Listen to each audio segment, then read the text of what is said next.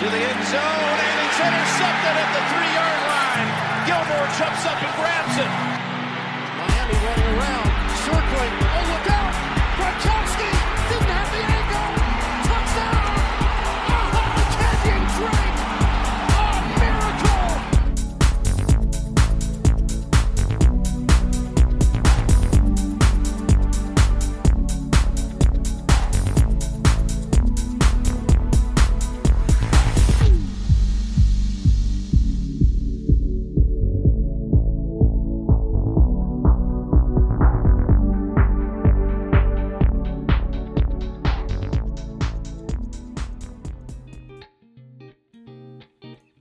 Popolo di Red Flag, a rieccoci per parlare del Divisional Round e per completare il discorso sull'hiring che effettivamente si è completato. Quindi non è che noi, noi completiamo il discorso perché si è completato anche l'hiring nel mentre sono state occupate alcune panchine. Ovviamente partiamo dal Divisional Round e poi diciamo due parole avviamo, diciamo, proseguiamo il discorso sul- sulle panchine, sull'hiring e sulle varie notizie che la settimana ci ha regalato. È stato un divisional round che, divisional round che da sempre è definito da molti no, come la settimana di football più bella dell'anno. Una settimana di football in cui si vedono quattro partite tra le otto migliori squadre.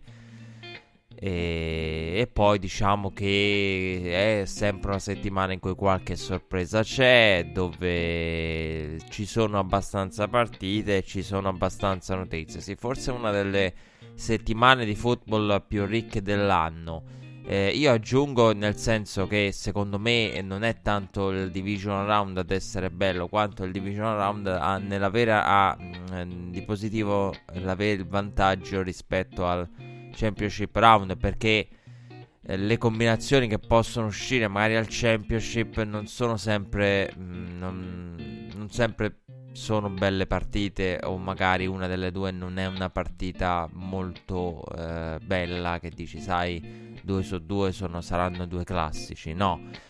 E quindi il division round no, con il fatto del sono quattro partite quindi qualcosa può andare bene delle quattro qualcosa può andare male e dopo tutta questa introduzione partiamo proprio dalla partita che è quella diciamo la meno bella della, del, del divisional round. Senza ombra di dubbio quella tra 49ers e Vikings. Eh, la gara di apertura di questo round con eh, nel pomeriggio di sabato eh, per eh, gli Stati Uniti d'America con la California protagonista e 49ers in campo dopo il bye. Niners che hanno cominciato la propria partita con un free and out difensivo e un primo drive veramente significativo. Il primo drive in attacco ai Niners mi è piaciuto tanto, è stato proprio quello di una squadra come anche poi andremo a parlare di Baltimore, però come esci dal bye, qual è la prima impressione che dai dopo il bye? E i Niners hanno adesso se ne abusa tanto di, di questa espressione no? della squadra in missione.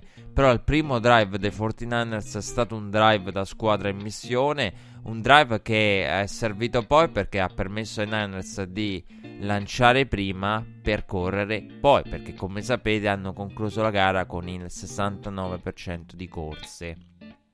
Dopo magari il discorso corse lo facciamo bene alla fine della partita o anche legato ai, ai Titans. E quindi un primo drive in missione, lanciare per correre, Galoppolo 5 su 6 con 4 ricevitori differenti a ricevere e poi ehm, Emmanuel Sanders che è stato l'unico di fatto a ricevere due volte. Eh, un drive da grande squadra, un drive in, da squadra in missione, un drive di, di chi vuole il drive, di chi vuole mettere subito mm, in chiaro alcune cose, di chi vuole subito imporre la propria volontà. Mi è piaciuto molto. E i Vikings hanno risposto. I Vikings hanno risposto con uh, Kirk Cousins, il touchdown di Cousins per Diggs, che non è stato da meno in questo senso. Eh, la risposta no, dei Vikings quasi a voler dire no, non siamo qui per caso, no, meritiamo di stare qui e non siamo inadeguati alla situazione. Cousins anche lui 5 su 6 ehm, nel drive di apertura. Dopodiché da quel momento la partita è continuata su questo copione perché il drive successivo dei 49ers è vero che è, terminato in nulla di fatto con Garoppolo che ha regalato anche il brivido in quell'occasione ai propri tifosi con la caviglia che si gira, non è bella immagine, poi anche subito il sec, però poi è rientrato e dopo poco gestirà, non è nemmeno dovuto uscire, quindi si è capito poi che nel, nel drive dei Vikings con Garoppolo sulla sideline si è capito che non era niente di grave. San Francisco che dicevo da quel momento col punteggio in parità ha reagito e ha cominciato a crescere con la pressione, la pressione che è arrivata da parte di Cousins che ha tirato giù Cousins, una partita all'inizio a specchio e non è l'unica partita a specchio in avvio di questa settimana, che poi c'è quella che ha lo specchio per eccellenza. E, ehm, quindi partite specchio con la field position, però che in quel momento era dalla parte dei Niners che con il free and out. E nel drive successivo Garoppolo, come detto, che eh, era a posto, ha completato il terzo e 12, terzo e 12 eh, pesantissimo e poi c'è stato il fumble con il re- review che ha tolto il fumble eh, ai 49ers che hanno eh, praticamente ricevuto no, questo gigantesco break e da lì la partita è cominciata a crescere per loro perché c'è stato il touchdown eh, di Coleman per il 14-7 con un Garoppolo diciamo anche qui abbastanza positivo e poi diciamo che tutto sembrava andare bene lì sembrava no, da subito aver imposto propria, il proprio ritmo San Francisco con la difesa che, che che gli ridà palla e poi però arriva l'intercetto di Kendricks.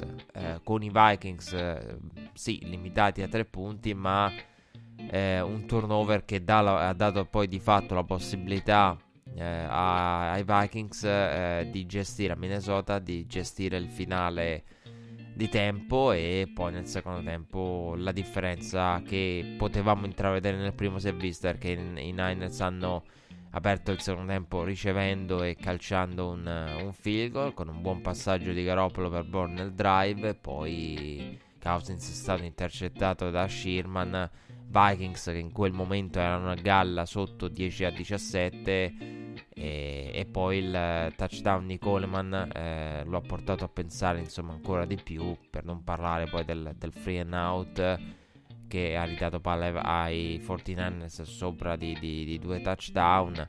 Vikings che hanno provato a fermare San Francisco per poi diciamo soccombere perché dopo il free and out a loro volta ha restituito il favore ehm, che precedentemente due drive prima eh, avevano visto fare dai Niners eh, che tu dici sì sono sotto i, i due possessi però di due touchdown però poi la, la, la, difesa sembra agire, no, perché poi diciamo soccombono i Vikings con il turnover sul ritorno del punt. E a quel punto la partita scappa con il 27 a 17 per i Niners, partita segnata e mm, con il, la situazione di punteggio che era quella di, di fine terzo quarto, quindi con un quarto Cousins sotto di 17 e poi la chiude il sec di Nick Bosa ai danni di Cousins con... Uh, i Vikings con 9 uh, drive in quel momento della partita. I Vikings avevano 9 drive di cui 6 conclusi con free and out. Calcolate che eh, la produzione, diciamo, produzione tra virgolette iniziale, con il touchdown iniziale, quello del 5 su 6 di Cousins, se voi mettete, fate il calcolo dei 9, il primo, cioè praticamente i 6 free and out, la maggior parte è praticamente arrivata nelle la fase diciamo centrale del, della gara tra secondo e terzo quarto. E, e quindi la, la, la, partita è stata poi come detto chiusa dal sec di Bosa e lo scarto tra le due squadre è stato abbastanza, abbastanza netto. La corsa dei Vikings è totalmente mancata. È una sfida diciamo tra, tra due sistemi di gioco simili eh, basati su corsa, su play action. Beh, d'altronde Kubiak ha, ha lavorato sotto eh, Mike Shannon, il padre di Kyle, quindi diciamo la scuola è quella, seppur con varianti differenti, seppur con la diversità, perché eh, Kubiak, ehm, quello che presenta diciamo eh, Kyle Shannon rispetto a, a, a, Kubiak, rispetto a questa versione Vikings, rispetto ai vecchi attacchi di Kubiak, rispetto a poi diciamo, l'uomo da cui provengono tutti i rami, ovvero suo padre Mike, è una cosa un po' diversa, un po' più moderna, un po' più di motion. Tra l'altro c'era l'interessante no, statistica di, quante, di quanto 8 volte su 10 eh, o quelle che erano ci sia motion sugli uh, snap dei 49ers, quindi eh, no, quanto, quanto sia,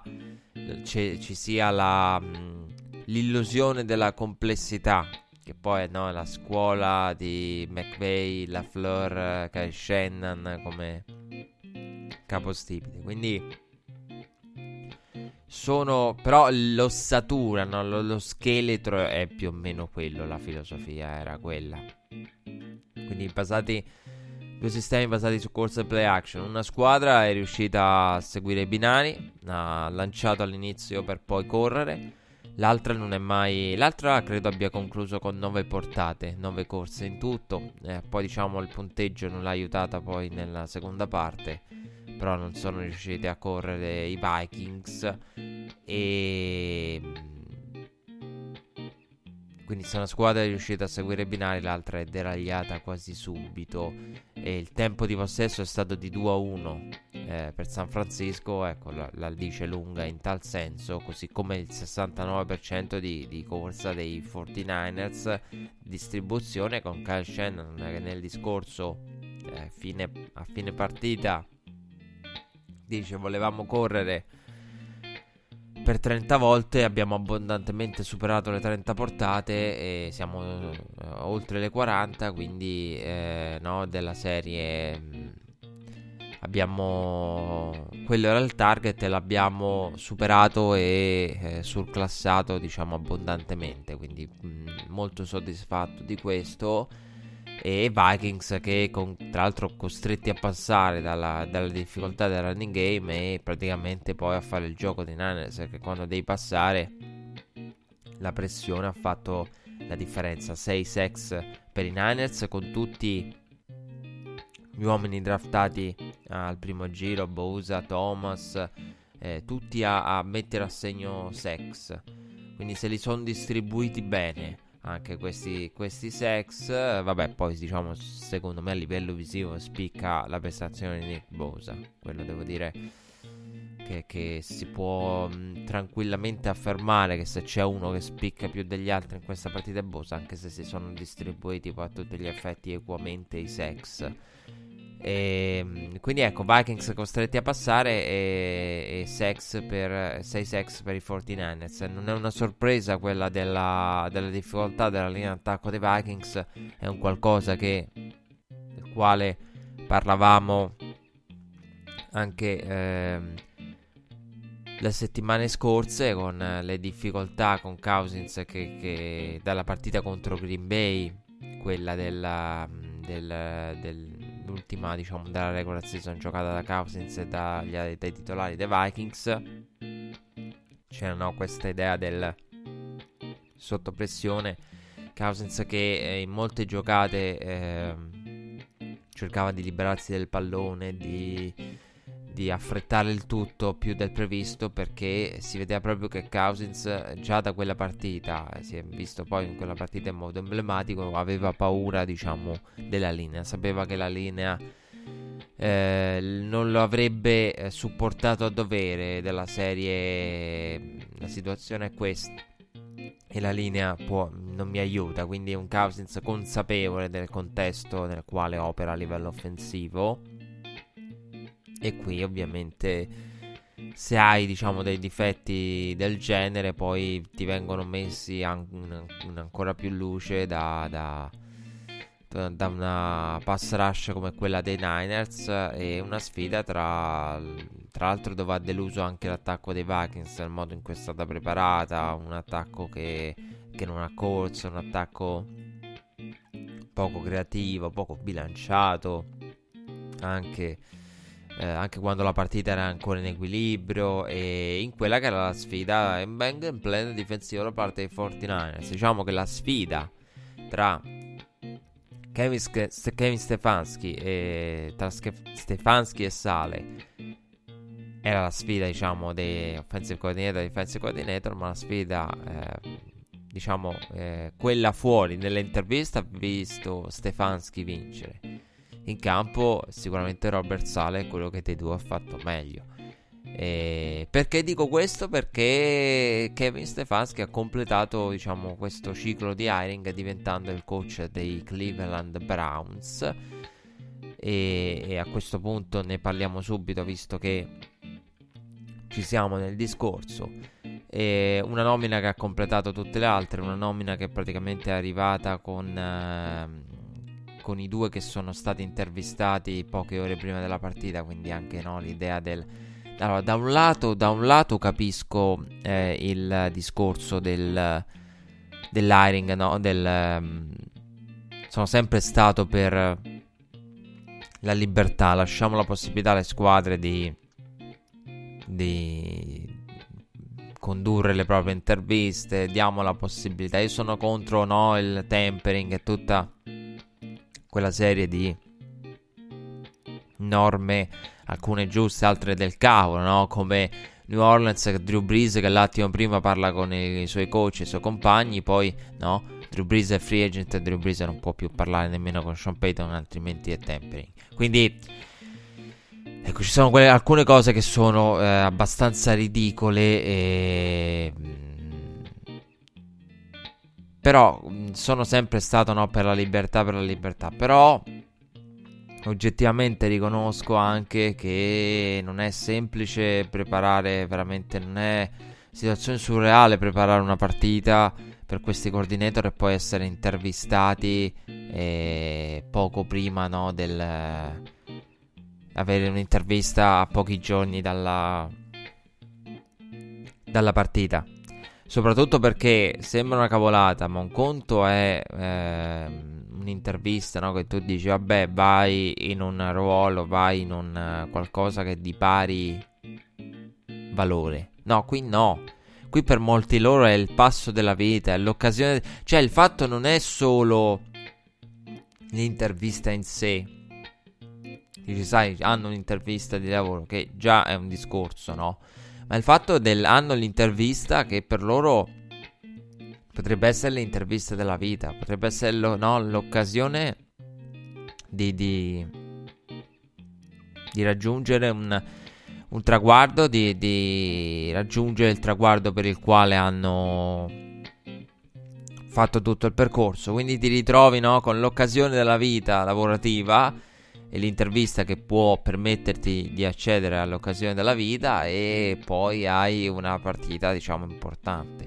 E il che può non è, non è semplice non deve essere bello per chi per gli head coach delle due squadre che devono poi affrontare i playoff. Non deve essere bello secondo me per Kyle Shannon che comunque questo genere di, di processo e di, di pensiero eh, lo conosce eh, perché eh, è stato coordinator che, che no, eh, ha, ha, attratto ai tempi tante squadre, quindi della serie no, sono qui ma dal prossimo anno faccio il salto. Eh, però eh, deve essere, non deve essere semplice no, pensare uno dei miei coordinator chiave eh, questa settimana no, alle interviste, a altro a cui pensare mh, oltre alla partita perché ha l'occasione della vita. E alla fine, quindi, in campo l'ha, l'ha vinta Sale. Alla presenza de, della famiglia Eslam l'ha vinta Stefanski. Anzi, più che alla presenza della famiglia Eslam, alla presenza di, di, di Podesta. Voglio dire una cosa. A proposito di, di, di Podesta, che eh, no, eh, e, e sarebbe eh, anche l'assistente eh, in Moneyball, eh, quindi per capirci tipo destra e rimane quello. Ovviamente lui non ha autorizzato quel personaggio perché rappresenta una tipologia di, di, di gestione che non condivide, non ha autorizzato no, la, la, il comparire, eh, diciamo, quel personaggio è ispirato a lui, ma non è lui perché eh, Di Podesta non l'ha approvato e non ha approvato la, la, l'atteggiamento verso l'analytics, l'atteggiamento no, di... Sì, quello è un po' un personaggio stereotipato, eh, il personaggio di Moneyball che eh, dovrebbe essere di Podesta. Comunque, quello che non riesco a capire, io sono d'accordo con, con chi critica no, la gestione Browns perché beh, diciamo che era un ballottaggio tra Josh McDaniels e diciamo uno di questi due. Perché fondamentalmente adesso ci arriviamo su Bienemi. Però ecco, era uno dei, dei ballottaggi a due. Eh, oppure l'altra opzione era McDaniels. Con però una settimana che aveva visto intanto tante chiacchiere su Brady. Tante chiacchiere su Brady, un Brady non felice, un Brady che non si sente amato, quindi torniamo ai soliti discorsi. È un Brady che ci deve pensare. No, poi Peter King che ha lanciato la bomba e ha lanciato la bomba del volendo il prossimo anno ci sarebbe Andy Dalton. Io, io quella voce su Dalton non credo venga da Bill Belichick. Perché non, Peter King è molto più vicino a Tom Brady. Cioè Bill Belichick no, delle tante interviste raramente eh, non si parlano da anni poi all'altra parte. Quindi Bill Belichick va da Peter King mi pare strano, perché Bill Belichick ha i suoi, diciamo, vicini. Quindi quando tu molti in America hanno detto "Ma la voce su Andy Dalton, futuro quarterback dei Patriots parte da Bill Belichick e arriva a Peter King. Io non ci credo, non ci credo perché ho sentito proprio parlare Peter King più volte del non rapporto o rapporto che con Bill Belichick che non è al pari di quello che ha magari con alcuni giocatori con cui è veramente amico, Brett Favre, allenatori, che, che intervista. Quindi l'idea del... Uh, di Bill Belichick che va da Peter King non mi convince perché le, Bill Belichick no, ha più eh, altri, per, altre persone, e, lo dicevo tempo fa, Ian portato Adam Schefter, molto più vicine a lui. Quindi se vuole fare uscire una voce della serie mettete in giro questa voce e fate capire a Tom che a me basta e avanza Andy Dalton, che poi io ce lo voglio vedere Andy Dalton alla guida dei Patriots, cioè nel senso Andy Dalton meglio di Tom Brady, mi faccio anche qualche risata e soprattutto perché eh, non credo minimamente che sia l'op- l'opzione per New England, quindi potete stare tranquilli, Andy Dalton è una di quelle chiacchiere che vi ricordate, no? Tra qualche anno ritireremo fuori e penseremo a quanto era divertente Andy Dalton pensarlo con la maglia dei Patriots e basta perché io non ci credo a questo genere di cose. Non andrebbero su Andy Dalton eh, troverebbero altre, altre mille alternative ma non credo che andrebbero su, su Dalton. E poi ecco potrebbero fare qualcosa di diverso potrebbero andare a cercare un Bridgewater. Bridgewater potrebbe essere quel genere di, di per me Bridgewater è la soluzione perfetta per i Patriots io sono d'accordo. Bridgewater eh, con chi mh, mm, ha lanciato no, l'idea folle del Bridgewater e Peters. Io ci ho pensato attentamente ho detto effettivamente perché mm, Cam Newton dipende da come sta. Un Bridgewater è perfetto. Cioè, Bridgewater è proprio. No, il game manager co- provato e comprovato. Cioè, proprio che tu dici per quello che vuole fare New England, Bridgewater va benissimo. Però su Andy Dalton non ci credo. Quindi dicevo, sono uscite tante voci sui Patriots, su Brady, Brady dove vuole andare, Brady se vuole andare Chargers, non vuole andare Chargers, la casa di Brady è in vendita, il valore della casa di Brady. E le solite no, novità su, su cose che vanno avanti ormai da mesi. E la settimana di casa Patriots però è stata contraddistinta anche dalle tante voci su Josh McDaniels che già da inizio settimana scorsa davano al 50 e 50 se non addirittura più del 50 permanente in fu- eh, permanenza a New England. Pronto a, a, rimanere e a continuare questa avventura con, con i Patriots. Quindi eh, l'idea del quando poi si è arrivati al, eh, al mancano solo i Browns pochi giorni fa mancano solo i Browns c'è McDaniels da una parte Sala e Stefanski dall'altra era chiaro che la scelta sarebbe ricaduta su uno dei coordinator visti nella sfida del division round e non su McDaniels no? quindi cioè, in un certo senso non ha sorpreso nessuno perché è vero che McDaniels era in pole position fino a una decina di giorni fa. Però poi quando è arrivata la voce del McDaniels 50-50, anzi è più probabile che resti a New England, a quel punto ti viene da pensare di Podesta, di Podesta, Analytics, Stefanski. Più di tutti. Non fa una piega. Anche perché eh, i nomi erano quelli. Eh, io sono abbastanza scettico su questa gestione perché il fatto è anche eh, dell'assurdità di queste situazioni è che ci sono, diciamo, dirigenti, general manager che che scelgono eh, qualcuno no, al quale affidare un lavoro eh, sapendo che quel qualcuno potrebbe un domani eh, chiedere la loro testa cioè, questa è l'assurdità dell'NFL. Quindi, no, un di podesta, stai attento anche a chi ti metti in casa, no? Il discorso che pensa dentro di sé un di podesta è anche devo stare attento a chi mi metto in casa. E perché questi poi vengono a farmi fuori a me. E così come in tanti altri casi. Questa è l'assurdità della, di alcune scelte. È l'assurdità di un Gatleman. Come fa Gatleman a scegliere magari un coach che vuole potere e vabbè, con lui non l'avrebbe avuto a prescindere, però un domani magari lo può avere a danno tuo. Cioè, questo è il discorso. Cioè, che fine fa poi, no, Gatleman?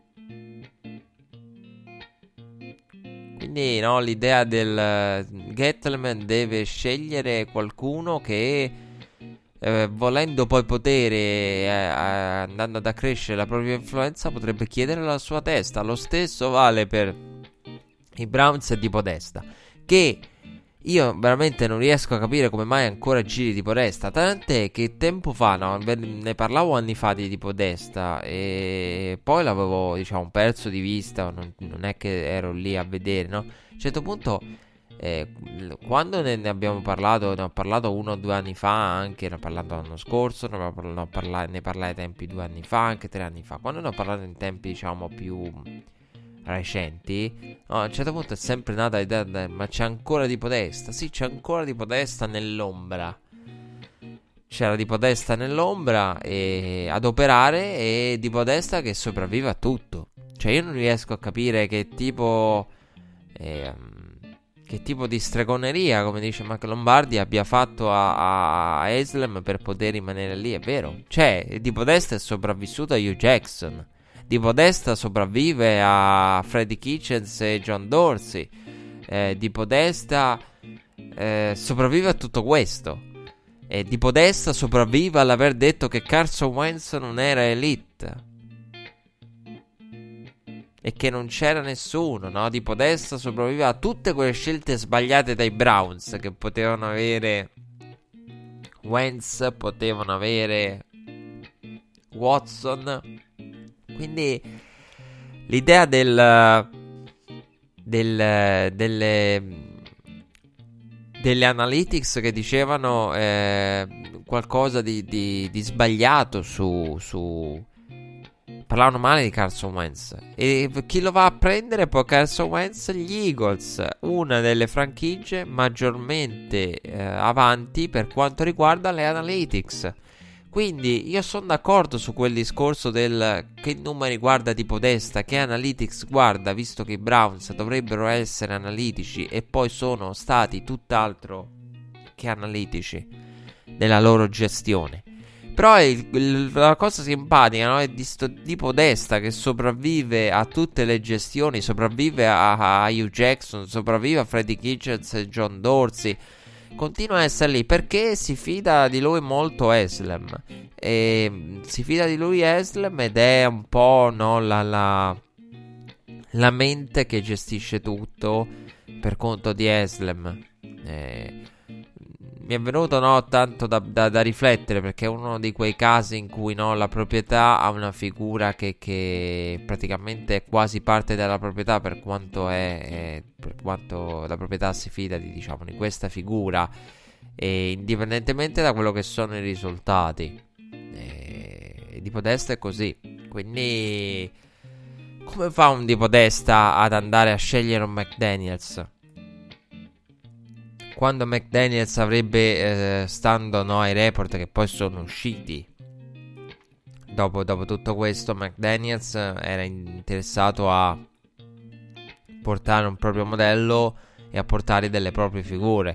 Il problema è che quelli che vengono da New England, soprattutto chi è stato per tanto tempo a contatto di Bill Belichick, sa che se non hai potere, e quello per quello McDaniels eh, valuta cambia idea, eccetera. Perché Bill Belichick gli ha detto io quello che lui ha visto nel giorno in cui ha allenato i New York Jets. Mi basta, mi avanza, qui non si può avere successo con questa struttura qui.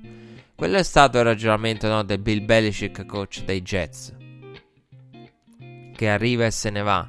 In quell'intervista, in quella conferenza stampa di Belichick in cui lui annuncia no, l'addio ai Jets eh, invece che l'approdo. Lì c'è tutto, lì c'è il, eh, tutta una filosofia, una mentalità di Bill Belichick, quella del eh, attento a dove vai, attento ad uh, assicurati di avere controllo, perché altrimenti sono cavoli tuoi quella filos- tutta quella filosofia di Bill Belichick che sentiamo in quella conferenza storica no, di, del Belichick ai Jets è secondo me un qualcosa, un tipo di discorso, un tipo di, di argomento che sicuramente avrà toccato negli anni eh, con i suoi assistenti. Quindi no, l'idea del,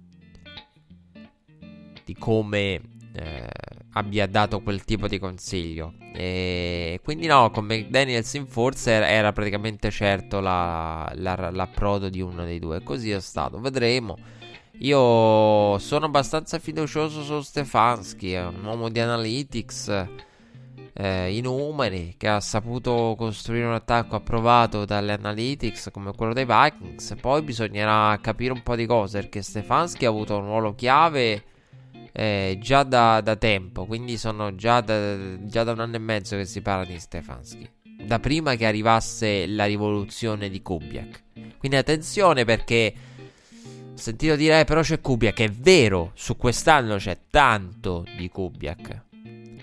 Eh, però Stefanski, di Stefanski si parla da un anno, da, da, da, da dopo Pat Shermer, in teoria Quindi di Filippo, Stefanski, Sprano, che poi è purtroppo improvvisamente prematuramente scomparso. Ehm, quindi no, del, del, chi avrebbe dovuto poi raccogliere l'eredità di Pat Shermer e chi avrebbe dovuto... Eh, no, la, la, parentesi di Filippo, ne parlammo nella, nella, ai tempi a proposito di John Di Filippo. Quindi eh, se ne parlava prima. Poi vabbè, è arrivato Kubiak, è chiaro che l'impronta di Kubiak è stata netta, però sicuramente Stefanski porta l'analytics, l'analytics. Poi su quanto abbia merito in senso stretto è difficile da dire. Veramente difficile da dire proprio perché avere no, il supervisor offensivo che è Kubiak che è una figura grossa, grossa e che non sta lì a sorvegliare e basta. E, quindi sicuramente c'è tanto, tanto, tanto di Kubiak. I meriti li vedremo. Diciamo che oltre all'analytics, Stefanski dovrà dimostrarsi in grado di gestire eh, lo spogliatoio. Per quanto riguarda i Vikings, nominavamo Pat Shormer. Pat Shormer che, vabbè, era licenziato dai Giants, si è accasato con i Bears. Scangarello mandato a casa l'ex quarterback coach dei Niners. Eh, E quindi eh, Pat Shermer eh, che è ritornato subito a fare offensive coordinator e mm, sostanzialmente ciò ha lasciato no, anche l'idea del chissà se, se Pat Shermer torna ai Vikings, chissà cosa succede. E era una delle ipotesi folli e poi mh, mm, Pat Shermer si è casato, a quel punto no, c'è stata l'idea del chi cavolo va ai Vikings, che poi il discorso è anche questo, cosa faranno i Vikings proprio perché ehm, Pat Shermer si è accasato, Stefanski è partito, quindi ci saranno delle decisioni da prendere.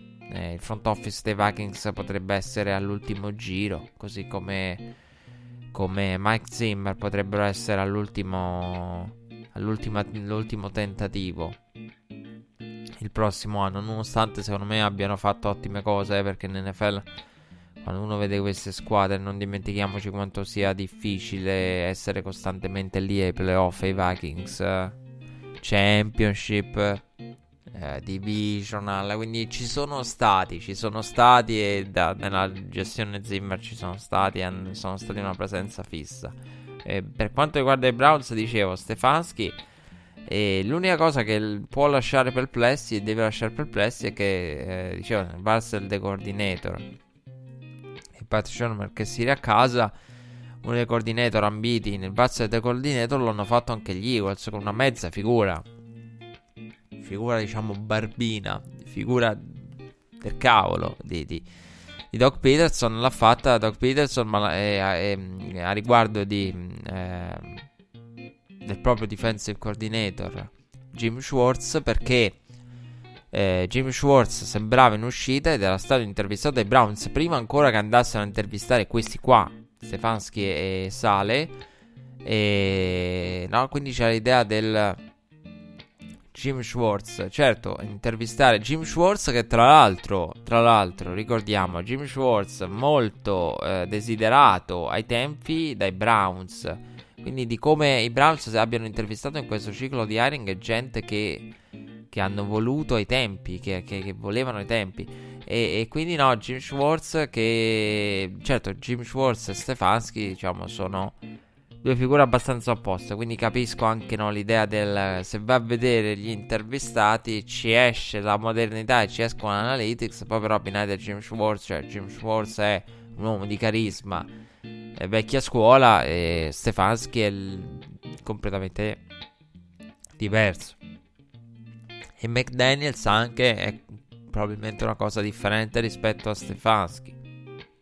Quindi no, la varietà delle interviste. E, e poi no, Doug Peterson che ha fatto un passo indietro ha detto no no no fermi eh, Jimmy Schwartz eh, forse torna. Quindi no c'è stata anche questa, questa serie di valzer simpatici che è giusto eh, riportare eh, quindi del, dell'hiring abbiamo detto tutto di, del, dell'hiring dei, dei, Browns che riguardava proprio questa partita. Una partita che, come detto, ha visto i 49ers vincenti. 49ers che da seed numero 1 ospiteranno il championship eh, contro Green Bay, che, della quale parleremo dopo. E una bella vittoria per i Vikings, da grande squadra. Con la corsa, con. Eh, con eh, la loro filosofia. Per quanto riguarda, ecco, su questa partita, per chiudere al volo, e visto che abbiamo parlato di tutto quello che la partita ci dava e del resto, volevo dire, a proposito di Garoppolo, io non l'ho visto così male Garoppolo, cioè nel senso, è vero che poteva finire male la sua partita perché poteva essere intercettato in altre circostanze, l'intercetto è stato un intercetto, diciamo, pesante, poteva esserlo però io non l'ho visto un Garoppolo. Secondo me Garoppolo ha fatto meglio di altre volte. Perché è vero che ha giocato male nell'evoluzione della partita. Però all'inizio partita, quel primo drive, il 5 su 6 e il touchdown è stato notevole. Cioè, da un lato Garoppolo delude un po' nella seconda parte e mm, lancia, diciamo, campanelli d'allarme. Nella prima, però, Garoppolo fa e Garoppolo apre il campo alla corsa. Quindi non non sarei troppo duro della serie una partita uh, tra due quarterback, no? Chi, chi, chi, chi, era il meno peggio dei due? No, non l'ho vista così estrema, l'ho vista come un... Eh, Garoppolo fa il suo, la squadra c'è e poi diciamo la squadra copre magari qualche imperfezione di Garoppolo, però non l'ho vista una partita così tragica per quanto riguarda il quarterbacking. in generale in casa Niners in particolare. Uh, Titans Ravens, la partita con uh, forse più che ci regala più spunti e più clamorosa della settimana, senza ombra di dubbio. L'upset dei Titans a Baltimore ai danni dei Ravens. Uh, un inizio costoso eh, apparentemente per i Titans con penalità, il delay of game, l'illegal touch sul punt, no, su quel ritorno. Illegal touch tra l'altro con come, si, cioè, come fa un giocatore che va fuori di oltre un metro, no? Poi ad andare a, a toccare la palla. Cioè, come cavolo, tu dici, non se n'è accorto. Ehm, awareness, no, è proprio bl- blackout mentale. Eh, che, che valso il touchback. Eh, Lamar ha completato per Andrews e poi eh, Lamar è stato intercettato sul passaggio successivo è leggermente alto fuori bersaglio però ecco Lamar eh, che qui ha commesso il primo intercetto il secondo è quello veramente che gli può e gli deve essere imputato il primo un po' meno. Eh, un Lamar non aiutato dai ricevitori non aiutato in generale da, dai ricevitori durante tutta la partita. E Titans che, che dovevano colpire Lamar perché durante tutta la settimana ehm, una delle cose su cui mi sono soffermato di più, no? il game plan. E io l'avrei vista in maniera diversa perché molti l- l- hanno lanciato l'idea del colpire la Mar. Uh, sì, che sono quelle cose, no? colpite la Mar. Sono d'accordo, sono d'accordo sul fatto del per fermare uno come Lamar Jackson lo devi colpire tutte le volte che ne hai l'opportunità e devi anche magari scegliere, no? Con il misurino, con il contacoach, quelle opportunità in cui andarti a prendere una penalità. Cioè, nel senso che uno come Lamar, detto così, sembra Bounty Gate. Ehm, però diciamo che eh, la, la, filosofia è prenditi, no? Se, se una penalità all'inizio eh, ci può pure stare, magari per un contatto particolarmente duro in cui no, tu rendi l'idea del mi prendo la penalità, ti è, beccati queste 15 yard, eh, però ti manda subito un segnale del eh, stai in guardia perché eh, la partita sarà così. Quindi preparati perché questo sarà il tema della partita. E mm, la Mar, come detto, che è intercettato, passaggio leggermente alto e fuori bersaglio. E i Titans, sì, che dovranno colpire la Mar Jackson. Colpire la Mar Jackson. In realtà, il primo a colpire è stato Lamar a colpire i Titans. Perché c'è stato poi il contatto illegale di Lamar dopo l'intercetto. Con la frustrazione che in quel momento eh, guida Lamar Jackson eh, a commettere la penalità senza ombra di dubbio. E poi dopo il, il sack di Earl Thomas, che sembrava aver eh, ri, ri, diciamo, ribilanciato un po' l'inizio, è arrivato il mostruoso catch e touchdown di Gianno Smith. Quindi con, con i, i, Ravens che sembravano limitare, poi è arrivato quel mostruoso catch di Gianno Smith che è stato veramente un catch eh, mostruoso e giocatori che magari non ti aspetti a deciderla, no? Come Gianno Smith a indirizzarla eh, su terzo gol lungo. Quello è stato un catch mostruoso. Perché io quando l'ho visto ho detto, vabbè, questo è un incompleto e niente. Il drive dei Titans non termina con un touchdown. E poi sono rimasto scioccato nel vedere lo sviluppo. Nel vedere Gianno Smith eh, riuscire a completare il catch. Veramente un catch mostruoso e 7 su 14 eh, tunnel a fine partita con eh, due passaggi in touchdown. Un tunnel che, che, è straordinario perché praticamente ci, ci regala un uh, meno di 180 yard in due partite playoff, una combinazione, una serie, sequenza di poche yard e vittorie consecutive playoff in partite consecutive dello stesso playoff che non si vedevano dai tempi di Terry Brescio. Bisogna ritornare ai tempi di Terry Brescio. Bisogna ritornare. Poi, tra l'altro, le, le, gli, gli, altri esempi no, sono, sono, tutti precedenti agli anni 80. Quindi non, eh, non ci sono esempi, no? sono tutti precedenti agli anni 80 gli esempi che ci fornisce la, la, storia di quanto abbiano lanciato poco i quarterback. Quindi, proprio di un'altra era questi Titans. Basta pensare no, a Tunnel che tu guardi e dici 7 su 14. Lancia talmente poco, mm, lancia eh, tra le 150 e le 200 yard qua eh, ogni due partite, quindi praticamente no, tanta eh, quante sono yard nemm- nemmeno di media. E i playoff tu pensi, vabbè, una partita disastrosa. Ba- guardi le statistiche di Tannehill, Lamar Jackson e tu dici Lamar l'ha dominata, Lamar eh, e i Ravens hanno dominato, invece no. E questo è l'assurdo dei Titans. E Tunnel per il momento non ha, non, ha, non ha, dovuto fare molto, anzi, non ha dovuto fare praticamente niente. Però ecco, ha trovato quelle due o tre giocate in ogni partita, anche contro i Patriots, chiave. Una di queste è stata, come detto, il touchdown per John Smith. Poi i Ravens sono stati fermati sul drive successivo con il eh, quarto e uno di Baltimore nella propria metà campo. Io quella decisione non l'ho capita. E non l'ho capita perché la, la, mm, io a quel punto avrei, mi sarei affidato alla difesa, avrei aspettato ancora. E cioè questo fatto del, del quarto e uno con cui sono disposto a giocarmi tutto, approcciato in questo modo da Arba, l'ho trovato L'ho trovato troppo aggressiva come, come decisione. Non lo so. Eh, da un lato capisco il discorso delle analytics eh, dei Ravens che seguono alla lettera a prescindere dal contesto. Però, secondo me, è una domanda sul contesto. Io lo dico sempre: sono favorevole alle analytics, soprattutto sulle situazioni in quarti down. Conversione a due punti. Però, sono anche dell'idea di vedere la situazione che il quarto e uno è anche il eh, voglio che la partita si decida qui, voglio che la partita prenda una piega. Questo è quello che è successo perché quella decisione lì ha creato entusiasmo per i Titans che poi hanno, col- hanno colpito con la bomba sul, eh, sul primo snap successivo. E...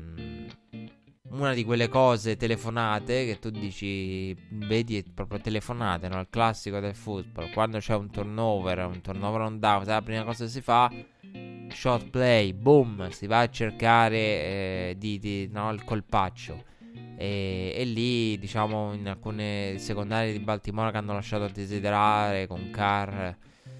E e si è creata la situazione 14 a 0, che era una di quelle situazioni che no, nella, nell'avvicinamento alla partita, una di quelle situazioni che ho pensato, dico, se vanno avanti 14 a 0, 17 a 0, cioè devono partire con uno o due touchdown, anche tre se ci riescono i Titans per poter avere una possibilità, per poter avere no, la, la possibilità di mettere pressione alla Lamar Jackson e di costringere Ravens a ehm, inseguire, inseguire magari con la pressione dei playoff. Perché i Ravens durante la regular season hanno dimostrato, e ne abbiamo parlato tanto, avevano dimostrato di poter inseguire con... Eh, di poter inseguire con... Um, continuando a correre. Però c'era l'idea, no, i playoff è un'altra cosa. I playoff... Le partite hanno un'evoluzione diversa proprio perché eh, quando arrivi in un contesto come quello dei playoff lo svantaggio lo gestisci diversamente perché hai proprio la pressione del io devo recuperare. Quindi è più facile che, che sia una gara di playoff a snaturarti. Cioè, sono dell'idea che il momentum playoff è molto molto più importante che, che il regular season. E non so, molta gente sicuramente la pensa in modo diverso da me. Però io, io penso che il momentum sia importante perché i playoff si decidono su, con il momentum e soprattutto con la, la, la pressione. Quindi il momentum inteso anche come io ti metto pressione. E, ed ecco perché un 14 a 0 iniziale in regular season dei Titans ai Ravens io mi gioco casa, la mano non finisce per passare più di 50 volte. Non ci si avvicinano a quello. Perché regular season? Il ragionamento sarebbe calma, proviamo a correre, proviamo a vedere. Mentre playoff è oddio, oddio, oddio. L'incubo dello scorso anno per la mare, l'incubo di una stagione da sì. Cioè, lì ti, ti, la testa viaggia e viaggia con pensieri che non aiutano. Quindi accusi, no? La pressione del singolo elimination game del, del vinci o vai a casa. E, quindi si è creato quello scenario che era lo scenario che poteva dare una possibilità ai Titans. Quindi se uno mi dice se sei sorpreso la vittoria dei Titans alla vigilia, assolutamente sì. Sei sorpreso per il tipo di inizio? No, perché è esattamente come poteva accadere. C'era un... È proprio questo, io non avevo fiducia. Cioè, se uno. Eh, il discorso che facevo giorni fa era eh, del come parti no, in questa partita, cosa puoi fare. Eh, come la vedi? Io l'idea la vedo con i Titans e posso fare l'upset solo se partono 14-0. E l'idea era che avevo io è no, no non posso fare l'upset perché eh, una partenza 14-0 con eh, dei Titans non ce la vedo. Cioè io ho pensato dentro di me al massimo possono giocarsela in pari no? con, con la corsa, con qualche play action rimangono in, a galla.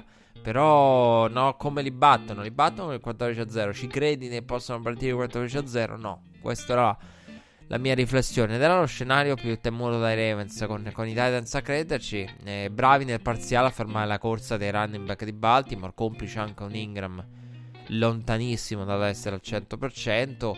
E Ravens poi costretti al punt dopo un terzo lungo forzato dai Titans, un altro terzo lungo perché la storia partita è sì i turnover on downs, i 4 turnover on downs e i 3 turnover, ma la storia della partita sono anche nel, all'inizio i terzi, i terzi, e lunghi con i Titans che limitavano i Ravens costringendo la Mara a lanciare i terzi e lunghi all'inizio. E una mano imprecisa nella sequenza di quella serie di down, non aiutato dai, dai troppi dei ricevitori, la storia della partita, i Ravens che hanno eh, reagito poi penetra- provando a penetrare nel backfield per fermare Harry. E, e poi diciamo c'è stata quella bella conversione sul drive successivo dei Ravens, il terzo e 10, no? quella per eh, Hollywood Brown, una conversione cruciale e un Lamar che però nel mentre lanciava tutt'altro che spirali perfette. E anzi ha lanciato qualche papera, ma veramente proprio papera. Quindi su questo parliamo dopo perché di Lamar, della prestazione di Lamar voglio dire parecchie cose ne, nel bene e nel male. E Drive che poi è terminato con un field goal. Lamar che ha lanciato una papera, perché c'è stato proprio un lancio che è una papera poi la papera l'ha fatta Sneed con il drop, no? Che ha costretto, ha limitato i Ravens al field goal dei Tucker. E poi diciamo che lì è apparso chiaro. Si è manifestato, si è concretizzato in campo no, il timore. Perché chi temeva, diciamo, i Ravens arrugginiti dalle tre settimane di riposo aveva ragione. A me spaventava molto. Io, io ho sempre in mente la. I Cowboys. Eh di Zeke e Duck. I Cowboys di, di Zeke e Duck sono secondo me uno dei fallimenti ai playoff, una delle delusioni più grandi. E sicuramente nella categoria ci entrano eh, di diritto eh, anche questi Ravens, no? di squadre che si sono sciolte e hanno molte di loro in comune no? l'idea dell'ultima partita di, di una certa intensità, l'ultima partita vera e propria giocata risale a tre settimane prima. E, e questo c'è, c'è, l'esempio anche nella storia di squadre che hanno vinto, e squadre che sono state dinastie, mini dinastie, i Broncos di Mike Shannon, no? nel, nel tracollo contro Jacksonville. Jacksonville che erano diciamo nuova in quel periodo. I Cowboys a me vengono in mente i Cowboys. E, ehm,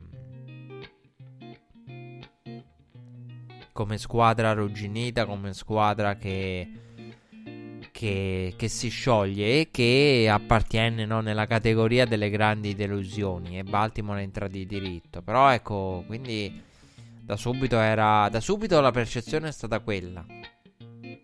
Della serie una squadra arrugginita, una squadra che che si vede che non gioca da tre settimane, si vede che la Mar eh, non, non, ha perso un po' il ritmo per la partita diciamo in cui è stato fatto giocare al G3 contro Pittsburgh. Da subito si è visto, si è visto tutto questo.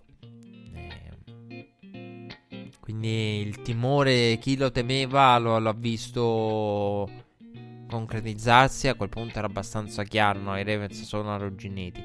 E, ehm, Arbo che tra l'altro Ravens che hanno tra l'altro commesso anche errori stupidi perché mi viene in mente no, il blocking eh, dopo il fair catch che, che cavolo è sì, cioè come fai a commettere lì proprio anche lì un, un errore mentale ehm,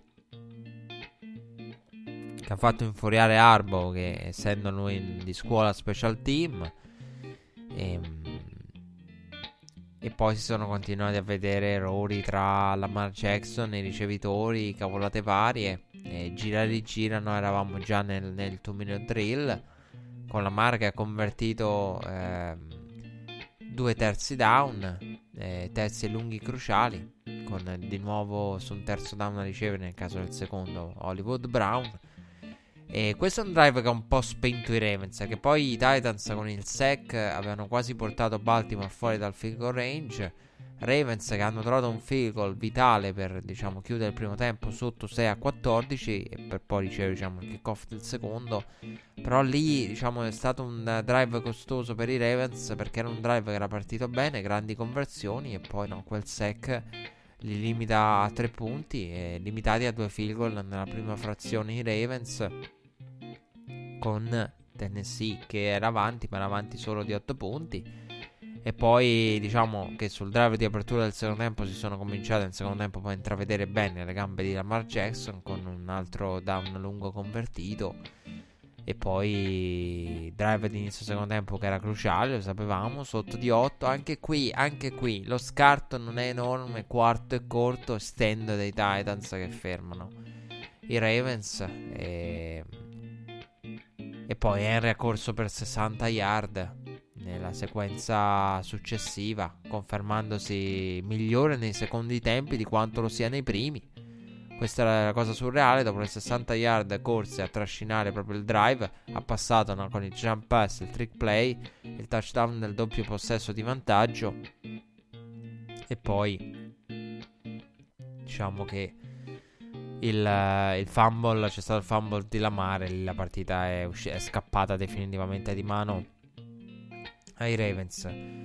E Titans che tra l'altro, dicevo, dei due touchdown di Tunnel, ehm, due touchdown passati, uno non l'ha nemmeno passato lui, eh. Che l'ha passato bene con il jump pass e il trick play, che, che è un classico. Quando hai giocatori no, eh, pesanti, giocatori da corsa sulla colline eh, il GMPS è una grande giocata se hai il coraggio di volerla introdurre e portare nel tuo playbook è sempre una grande giocata perché mandi a vuoto no? è l'inerzia è, è, come il giocatore in NBA che toglie in post no? la sedia all'avversario no? è uguale tu, tu, quelli spingono spingono tutti si aspettano eh, e li, li, li colpisci alle spalle e, però ci vuole coraggio eh eh, per inserire un trick play del genere. E poi, vabbè, dicevo il fumble di Lamar recuperato dai Titans. Lamar espone la palla in modo atipico, in modo insolito. E probabilmente sentendo la pressione del punteggio, sentendo di dover fare qualcosa lui in prima persona a tutti i costi. E, vabbè, Tunnel su opzione di pitch ha portato il touchdown nel 28 a 6. Dicevo, 14 a 6 all'intervallo, quel quarto down, l'inerzia, che va dalla parte di Tennessee, 14 punti in 2 minuti e mezzo per i Titans e poi, e poi arriva l'intercetto di Vaccaro. E terzo turnover per la mano, intercetto di Vaccaro ingiustificabile da parte di Lamar Jackson, brutto, brutto, brutto. E Baltimore che ha iniziato l'ultimo quarto sotto i 22, ha accorciato con Hurst, due possessi e nulla più. E Lamar che... Lamar che... che che ha deluso come hanno deluso i Ravens. Allora, cosa dire questa partita della prestazione di Lamar Jackson? Io non sono d'accordo con il, la prestazione di Lamar non è stata brutta perché allora, diciamo, questa prestazione secondo me non deve portare agli eccessi. No, no, io la, la, andrei a vedere nel mezzo, nel senso del nel mezzo tra eh, Lamar, ah, ve l'avevo detto, non è un quarterback, oppure ah, ma Lamar è grande anche nella sconfitta. Allora, eh, io non vedo né un Lamar grande nella sconfitta che è comunque esaltante pur perdendo, perché le statistiche di Lamar le prendo, il foglio statistico di Lamar lo prendo e lo, lo, lo, lo potrei strappare e buttare via perché credo diciamo all'interno dei fogli della puntata perché credo che non serva assolutamente a un emerito cavolo. Cioè quindi parliamo proprio di come Dak Prescott contro i Packers. Ehm, tutta quella roba lì Trobischi nei secondi tempi. Statistiche gonfiate partite mai in bilico. Io lo penso de, de, de a proposito di Lamar, lo penso del Lamar dello scorso anno contro i Chargers, che non è mai stato veramente sì, è arrivato, dove... ma qui uno potrebbe dire sì, passa 350, quelle che sono, passa 300 più, corre 100 più, eh, con, con, margine, ma non... Eh, non eh, sono statistiche portate nel secondo tempo, portate a partita segnata e statistiche che sono il frutto di quello che i Titans sono anche stati disposti a concedere.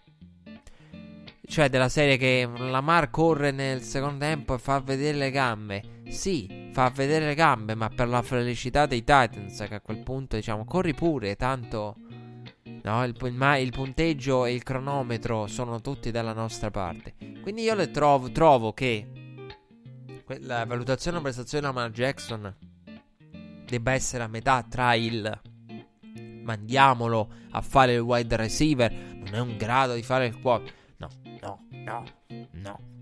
Assolutamente no.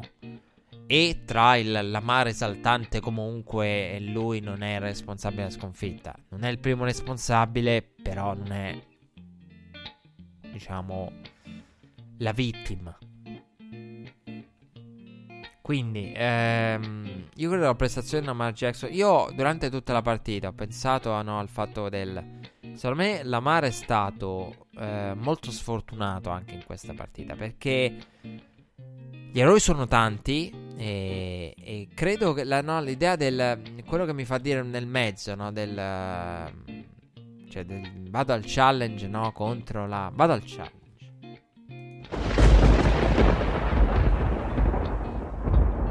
Vado al challenge contro no, il, le critiche alla Mara passatore.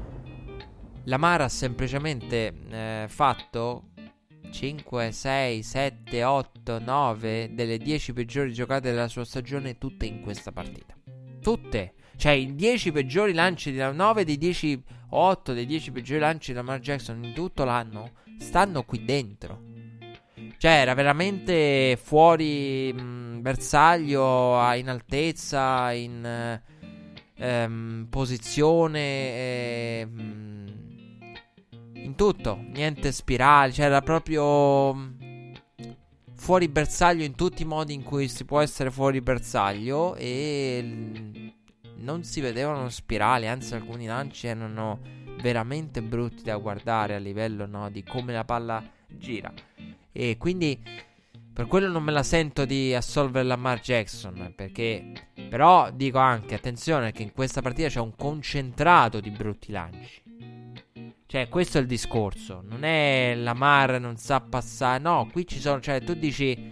Ma è, è qualcosa che no, è qualcosa che Lamar in stagione non ha mai fatto vedere. Ripeto, 9, 8 dei 10 peggiori lanci di Lamar in tutto l'anno stanno qui. Quindi, no, l'idea del... Ha scelto la partita sbagliata per giocare la peggiore partita della propria stagione. Esattamente. E ha scelto la partita sbagliata per fare 9 delle 10 giocate peggiori del suo anno, compreso il fumble. Abbiamo detto Lamar Jackson, un, un, solito fumble, e qui invece espone la palla, cerca di fare qualcosa, si muove a destra e a sinistra e poi gliela strappano dalle mani. Quindi, eh, Durante tutta la partita io però ho pensato a una cosa, a proposito di Lamar Jackson, poi ci, con- ci concentriamo sull'altro fattore grosso e che ha la maggioranza anche delle responsabilità, ovvero i Ravens. Eh, durante tutta la partita mi è venuto in mente, no, a parte il, um, i Ravens arrugginiti, mi è venuto in mente l- l- l'idea del giocatore di basket, il, che ne so, il lungo, no? Intanto ci stanno questi lunghi in NBA che lavorano nell'off season no? sul tiro da tre punti poi arrivano in stagione e dice ammazza, sta tirando bene da 3 pur non essendo la parte migliore del suo gioco, no? però il tiro da 3 che diciamo mantiene a distanza e tiene onesta la, la, la, la, mm, la difesa e, e, poi arrivano i playoff NBA, arriva la, la, arrivano le partite che contano la stagione NBA e nei momenti di pressione no, il non tiratore ritorna alla vecchia meccanica, ritorna ai vecchi difetti, ai vecchi errori, dalla lunetta, dalla di, dall'arco di tre punti.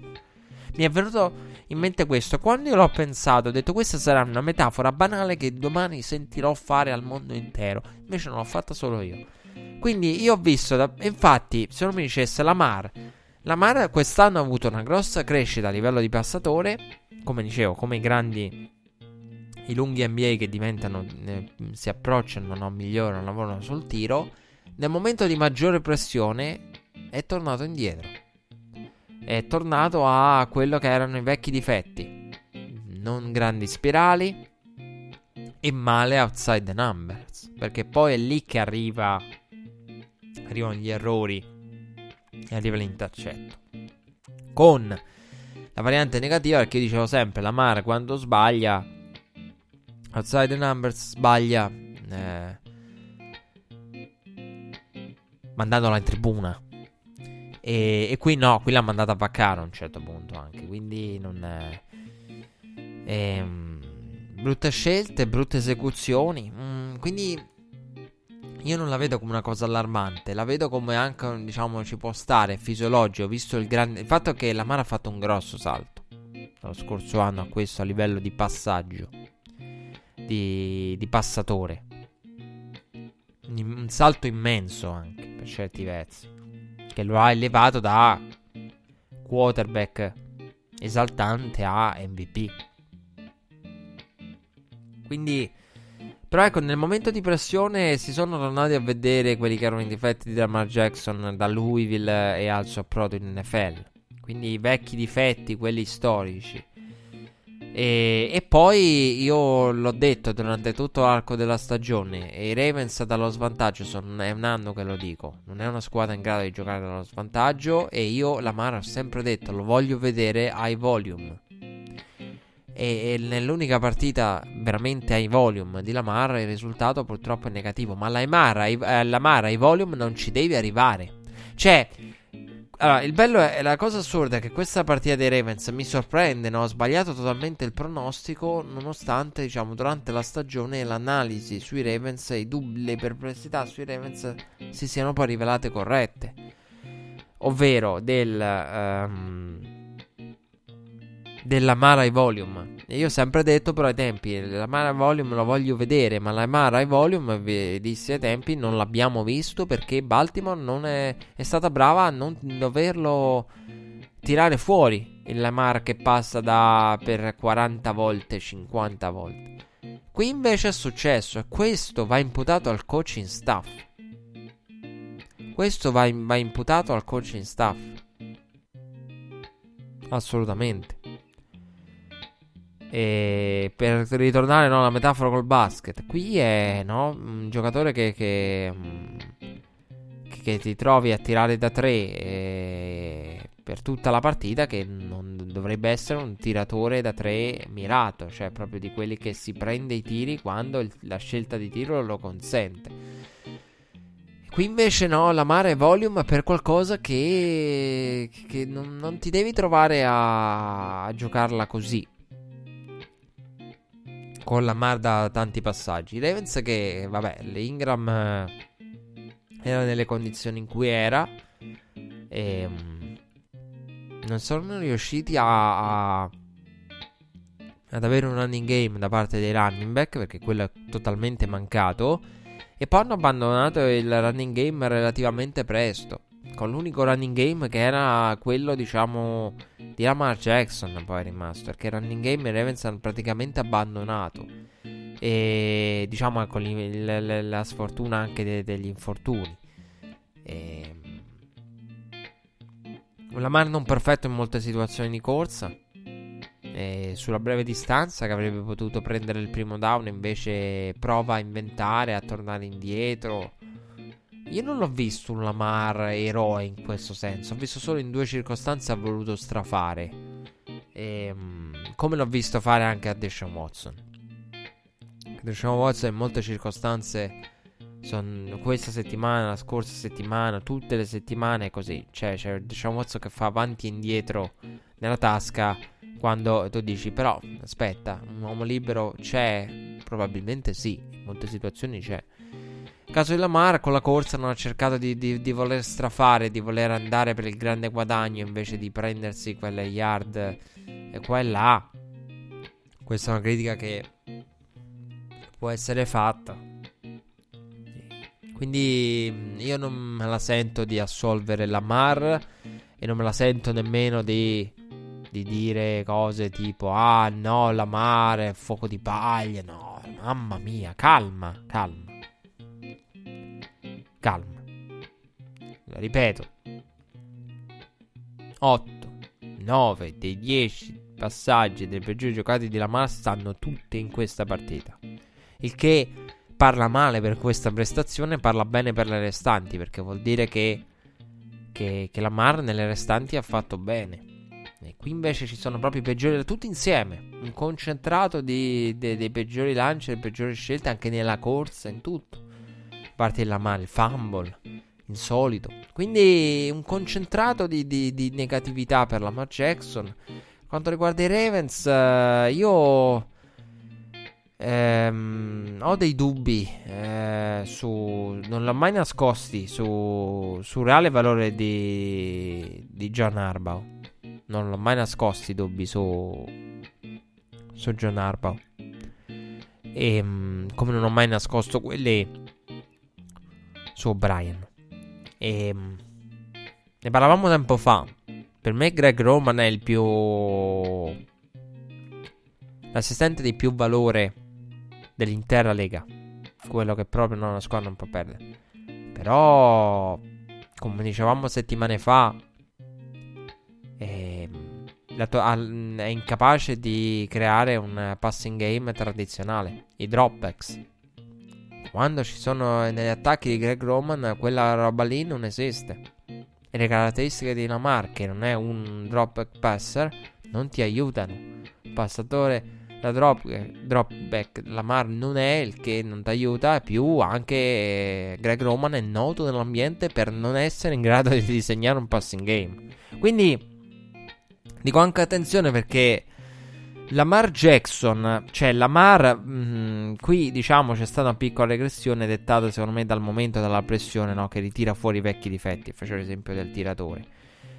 Eh, però dico anche una cosa, Lamar ha gli assistenti, il coach di staff perfetto per quanto riguarda il suo stile nella corsa e uno dei peggiori per quanto riguarda il passaggio, cioè nel senso se c'è gente che non aiuta Lamar come passatore è proprio Greg Roman, cioè uno che è noto nell'ambiente per non riuscire a creare un sistema, no, un passing game adeguato. Anche laddove no, nelle avventure, in tutte le sue avventure c'è stato sempre questo problema. Ovunque sia andato, del, eh, poi magari non sempre ha avuto grandi passatori, eh, questo è anche il discorso. Eh, però l'incapacità di, per quello ed, era una, ed è una delle cose che io dicevo settimane fa per cui dicevo attenzione Greg Roman eh, ne parlavo a proposito del, no, di quello che era l'antipasto, la, la preview dell'hiring. E io dicevo, tempi, attenzione che Greg Roman questa sua eh, fama nell'ambiente di non essere in grado di costruire un dropback passer, eh, passing game con dropbacks e tutto quanto, cioè al di fuori della play action e tutto quello che deriva dalla corsa, non è in grado veramente di disegnare. È noto nell'ambiente per questo, per questo suo limite, per questa sua monodimensionalità. Gli potrebbe costare per il momento la considerazione ad head coach. Perché il discorso che girava nell'ambiente che facevano alcuni executive era sì, Greg Roman, molto bene, ma cosa facciamo? Cioè, se nominiamo head coach, che ne so, un Greg Roman, cosa dobbiamo fare? Andare a trovare un Lamar Jackson? Perché con un uh, quarterback, eh, diciamo, tradizionale o comunque più passatore che, che atleta,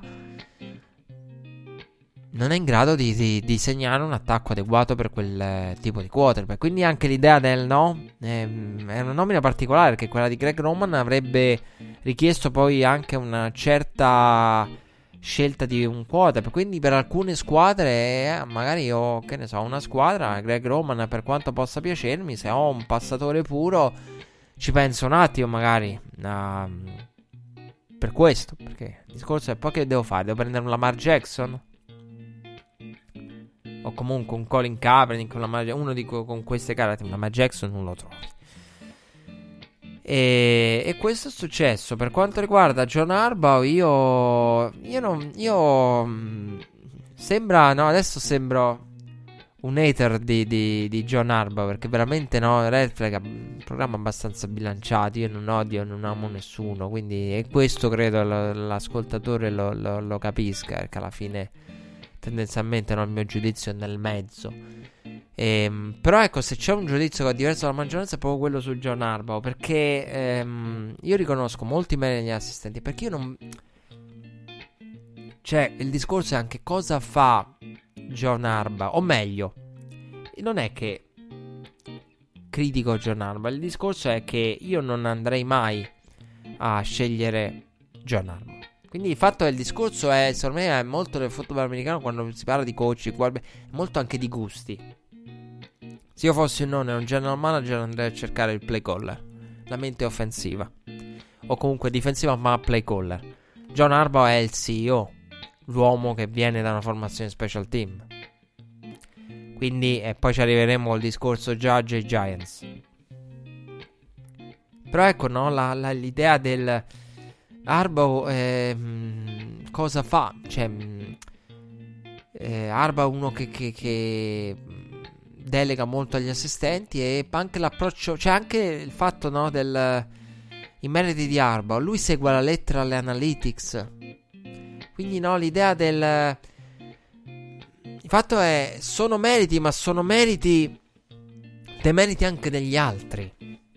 Quelli che secondo me sono i meriti di Arba. E quello è il discorso per cui no, io mi trovo spesso a dubitare del reale valore di John Arba quando lo sento nominare nell'elite cioè, a me un John Harbaugh, coach of the year, non, non, non, non mi piace. Non mi piace perché. Cioè, mi viene da pensare, no? È un tipo di nome che probabilmente mh, mm, ci sta perché ci sta a livello pratico. Però è un John Harbaugh che. Mm, che ne so, co- il coaching di quest'anno, il John Harbaugh confrontato a Kai Shannon. Non c'è proprio confronto per me. Cioè, anche, no? metterli sullo stesso piano non, non, si può. Perché Kai Shannon ha diretto impatto su tutto quello che va nella cuffia di Jimmy Garoppolo. Kai Shannon è disegnatore e play caller di tutto quello che è l'attacco. Questo è il discorso. John Harbaugh ha avuto il merito, secondo me, eh, di, del cambio, no? Flacco Lamar Jackson bravi e fortunati anche i Ravens e coaching staff, proprio perché no, i report parlavano di tanti fedelissimi a Flacco. Quindi anche no, serve l'idea del Lamar non te lo aspetti così e te lo ritrovi così. E ti ritrovi anche i pezzi per Lamar che avevi scelto prima di Lamar, che diventano compatibili. Quindi no, l'idea del... E poi la, le, la, le, analytics, no? la filosofia rivoluziona l'attacco, quindi nelle scelte negli assistenti e l'approccio alle analytics sono tutte scelte no, da CEO. Anche le analytics le prende, le prende in blocco. John Arbo. E, e, poi qui è mancata l'esecuzione perché alcune, alcune scelte di conversione da, da quarto down, ehm, alcuni quarti down sono discutibili cioè, soprattutto quello all'inizio, non proprio metà campo. Quello, gli altri li condivido anch'io. Poi è mancata l'esecuzione. Baltimore convertiva il 70% praticamente 7 volte su 10. I quarti down qui 0 su 4. Cioè, che quelli poi diventano turnover, eh. Tu dici, ma come? Baltimore 532 yard erano in totale. Vado a memoria, non al foglio statistico. Ehm, totali, e beh, sì. E poi vai a vedere 3 turnover, 4 turnover on downs fate voi i conti. Turnover on downs, che sono sì on downs, ma sono sempre turnover poi all'atto pratico. Quindi mh, diciamo che qui il coaching staff dei Ravens la scelta di far riposare, la scelta di riposare lo capisco perché poi sono apparsi arrugginiti, però è di quelle cose del se poi ti si fa male uno, ma è anche vero che ti si può far male prima, quindi il discorso del si fa male non ha senso che dici ah ma si fa male nella week 16 eh, nella week 17. E beh, però prima di farlo riposare l'ultima settimana, le ultime settimane, magari ti si fa male nella week 16, nella week 15, invece che nella 17. Quindi, cioè, nel senso del. Um, del fatto dell'infortunio, no? C'è, c'è il discorso della, della sfortuna anche. Di se ti deve dire male, ti può dire male anche prima. Eh? Non è che ti dice male la week 17 perché fai, li fai giocare alcuni giocatori. Vabbè, Ingram, eh, vabbè, lì doveva riposare per forza. E poi l'assenza. Poi la, la, E quindi no, l'idea del. Mm, per quella è una scelta che secondo me devono rivedere. Quella, quella è più una cosa empirica, però, eh. Perché. Mm, la gestione del buy è veramente varia. Io vi faccio un esempio. I Niners. Uh, sì, diciamo che i Niners hanno um, avuto la partita contro i Seahawks. Però, per esempio, Vikings. Mi sono confuso. Forse addirittura prima in puntata ho detto i Niners. Comunque, no, non era i Niners, adesso i Vikings. Non confondiamoci, cioè, che i Niners non dice, ma come i, vai, i Niners hanno giocato la partita dell'anno della regular season, una partita contro i Seahawks all'ultima i Vikings. I Vikings eh, contro i Saints sono stati esaltati e una delle scelte positive è stato proprio il bye. La squadra che tu dici, ma vai al bye, quello dicevamo prima, Zimmer sommerso di critica, tifosi dei Vikings, dicevamo due settimane fa, vai al bye, fa, cioè il bye, fai riposare Cousins e nella week 17 senza nulla da chiedere dopo una figura del cavolo fatta contro Green Bay, una delle, con un attacco sotto la sufficienza, una delle peggiori, una delle figuracce più grandi fatte di stagione da un attacco e poi vanno in casa dei Senza a compiere l'upset. È nettamente meglio dell'attacco dei Sens. Quindi no, il discorso del delle guardie Vikings, i Vikings eh, la strategia ha premiato. Purtroppo una cosa molto molto empirica, molto molto variabile. Eh, Diciamo che in generale, secondo me, il fatto del faccio riposare ci sta. È l'eccesso ripo- di riposo che. Che sai, i Vikings dice fa il bye. E oltre al bye, il fatto non è il discorso, bisogna anche fare una distinzione. Quello che fanno i Vikings è un bye fai da te. Non ho nulla da chiedere, me lo creo io il bye in, in relazione al wildcard round. Quello dei Ravens è il bye del bye del bye. Cioè, della serie. Quando è l'ultima volta che abbiamo giocato una partita? Ah, tre settimane fa. Cioè, è anche no, la, la proporzione. Con tutto in clinch. Infatti, io fossi una squadra, fossi una squadra da bye nella week 17, io non. Me l'ho sempre detto, non farei riposare. Cioè, la mia filosofia sarebbe quello. Li, li farei riposare solo un secondo. Perché? Perché comunque poi hai anche il bye. Quindi, nel senso, non ti serve un, un, un riposo creato, creare una finestra di riposo. Eh, ce l'hai già, quindi non contienili. Eh, fai giocare loro magari due quarti, tre quarti. Poi può mandare anche il backup se la partita no, te lo consente. Perché la partita contro Pittsburgh è una partita che secondo me lì metti la mar eh, i Ravens ti vanno avanti e poi vai di RG Free nel secondo tempo, nel quarto quarto, perché tanto quella partita con la Mar sarebbe stata ancora più netta visto che RG Free è bastato e avanzato. Quindi tutte queste domande se le deve porre, ba- porre Baltimore e eh, io, io, penso una cosa, però. Eh, quest- penso. Um, l'ho detto, per le prestazioni eh, mi trovate in linea. Non penso una cosa differente. Non penso una cosa estrema né sulla Mar né sul coaching staff. La penso estrema sulla sconfitta. Perché io continuo a dirlo. Non potrebbe dirmi, ma la Mar è solo al secondo anno. No, il tempo passa. Il tempo passa. E, e Lamar è molto più vicino a Cam che ad altri. E Cam è da MVP, fenomeno della Lega, a inguardabile perché non in condizione.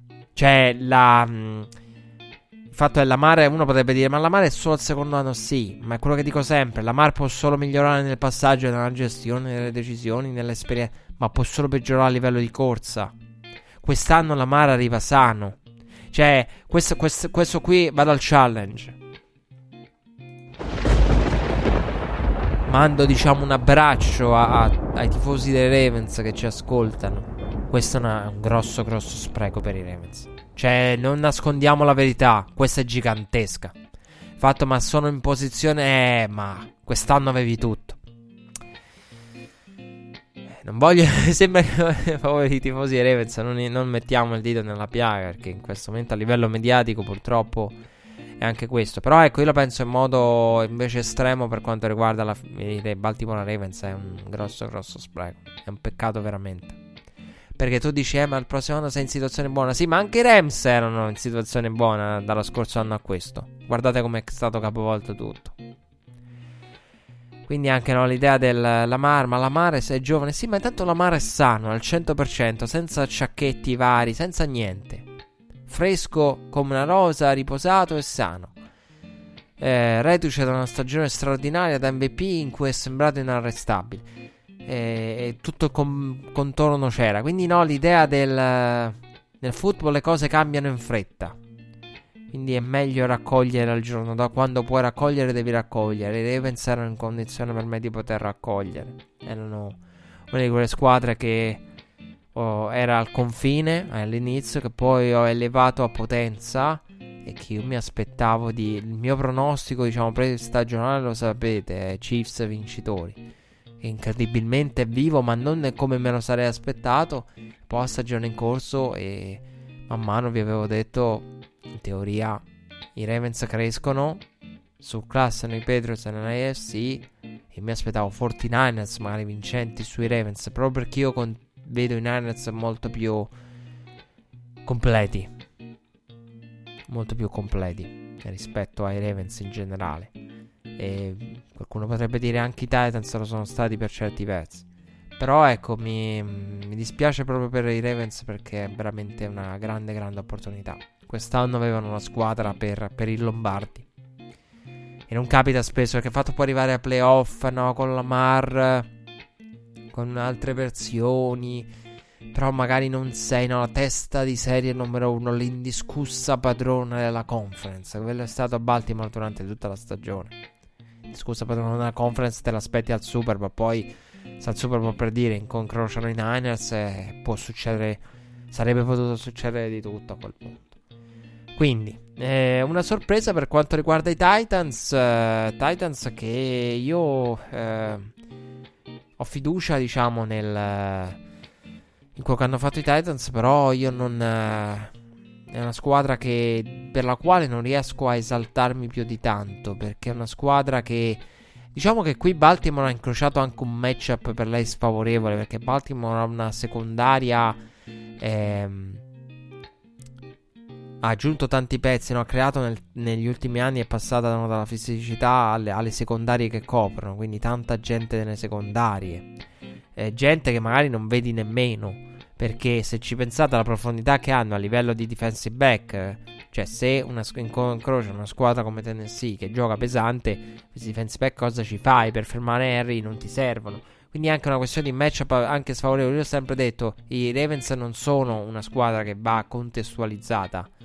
Do- è meglio di... I Ravens sono una squadra dei matchup.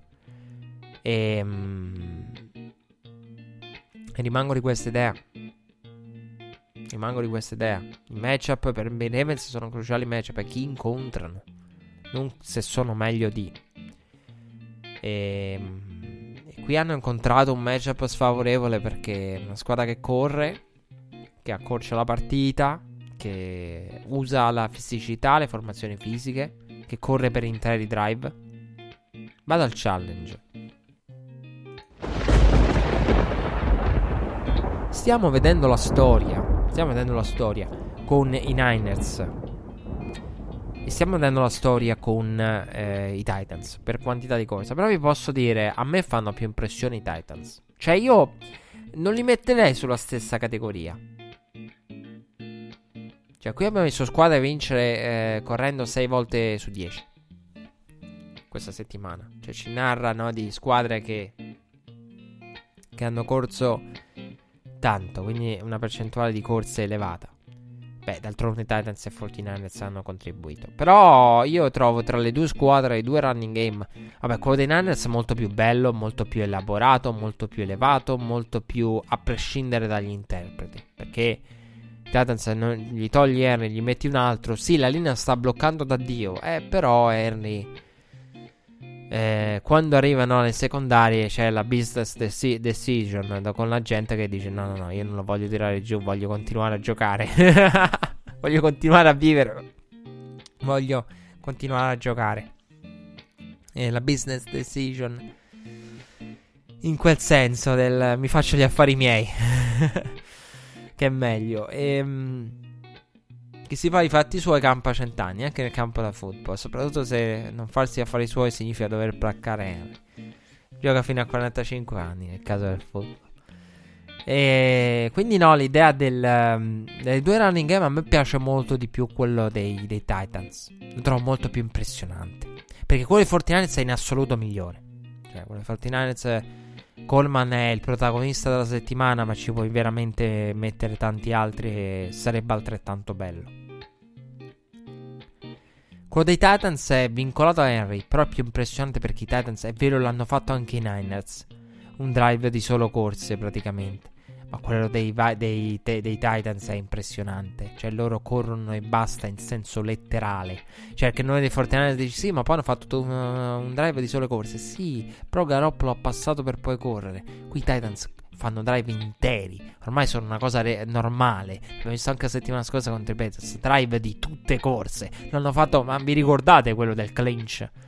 Diciamo della, eh, dei playoff, della vittoria per balza ai playoff contro i Texans, un drive di 8 corse su 8, 9 corse su 8 e l'abbiamo visto fare di nuovo contro i Pets, l'abbiamo visto ripetere in questo caso contro i Ravens, vabbè, complice il vantaggio, lì con la partita in equilibrio addirittura contro i Texans era un week 17, cioè parliamo anche no di una cosa del genere, una squadra che può correre tutti i down di ogni drive eh, volendo. Quindi no, passa perché deve passare, però mette questi drive qua. Mentre in Ares no, è più la varietà, è più il garoppolo che passa anche bene. Sì, Tunnel, Tunnel beneficia ehm, con la play action.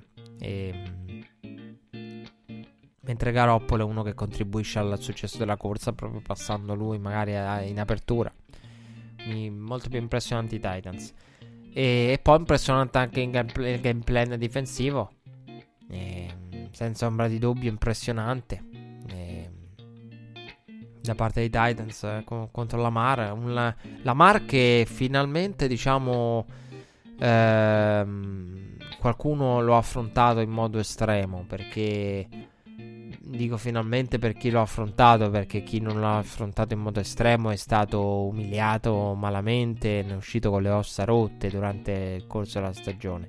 Logan Ryan che ha detto abbiamo caricato il box con 8-9 persone. La mare era veramente... Per questo i Ravens... Cioè praticamente Logan Ryan per spiegare quella copertura dei, mh, operata dai, dai Titans, danni di Lamar Jackson, l'attacco dei Ravens, ha, ha usato no, l'espressione del l'engage 8 di Madden. tipo una cosa del genere. Ha spiegato per spiegarla ai più. Eh, che rende l'idea no, del, mm, di quanto abbiano messo pressione e quanto abbiano caricato il box. Il che spiega anche il perché in molte circostanze i Ravens avanza- avanzassero a manciate di 20 yard e pass. Cioè, della serie incompleta, incompleta, boom, 20 yard, Hollywood bravo. Perché la, la natura de, dell'aggressività, cioè della serie Lamar, tu da qui con le gambe all'inizio partita non esci, devi passare devi passare anche profondo se vuoi. Questo è quello che ti concediamo, devi passare profondo, devi passare esterno. E... Ehm, quindi no, un matchup particolare. E per i Titans e io lo vedo molto difficile per i Titans contro i Kansas City Chiefs. Però è anche vero che il discorso Titans Chiefs lo completiamo dopo aver parlato proprio dei Kansas City Chiefs e dell'assurda e rocambolesca partita di Arrowhead. con un inizio da incubo, da incubo per Kansas City con Houston che segna sul primo possesso, passaggio da 50 più yard per Deshaun Watson, poi eh, il punt è bloccato. Punt dei Chiefs, ottima field position, finalizzata ai Texans. Chiefs che sembrano reagire, fermano i Texans. I Texans vanno al punt e sul successivo ritorno, fumble di Tyreek Hill. E già che c'era Tyreek Hill a ritornare un punt, cosa che è accaduta due volte, due volte in totale, due volte. Cioè, fa capire, no? Le, già i Chiefs sentivano aria, già, già, erano quasi entrati in modalità disperazione, cosa che in realtà in modalità disperazione non ci sono entrati poi per niente, perché è durata molto poco questa modalità. Cioè, però già erano dell'idea del dobbiamo cercare di fare, sfruttare ogni occasione per poterla riaprire, com- ha com- compreso un Tyreek Hill mandato lì a ritornare il punt, fumble sul punt, recuperato dai Texans, Houston con altra field position d'oro e secondo touchdown è passato da Sean Watson per il 21 a, di- a 0. Watson al termine del primo quarto era 7 su 8 per 74 yards con due touchdown. E, il, e, poi, e, poi, e poi cambia la storia. Cambia la storia di tutto. Perché il drive di inizio secondo tempo è quello che vede. All'inizio secondo quarto è quello che vede i Texans al quarto e 1 al quale rinuncia Brian che calcia il 24 a 0 e... con eh, il pubblico di casa che poi ritorna in partita. E con O'Brien che, che, non va a quel quarto e 1 e poi va al fake punt dei quarto e 3 4 e 4 quello che era. E lì inizia poi ormai ci arriviamo a parlare Kansas City eh, trova il touchdown in due giocate. Con il pubblico di casa che era stato ammutolito, ma che è tornato. Poi qui allora, il quarto down. La rinuncia al quarto down. Il calcio. E poi il ritorno di, di Michael Hartman con l'ottima field position. Si risveglia Arrowhead che dà speranza al ritorno di Hartman. Così come il drive successivo. Perché in due giocate trovano il touchdown in Chiefs, una per Travis Kelsey, seconda, seconda in touchdown per Damian Williams e eh, poi Chiefs che mettono a segno il free and out e con Sorensen fermano su quarto down il fake punt dei Texans. E curiosa decisione, come detto, di non andare al quarto e uno e poi di andare al, al quarto e, eh, e tre eh, di fake punt. Voglio andare al challenge che vale un po' per diversi challenge, contiene diversi challenge. Allora, il primo di è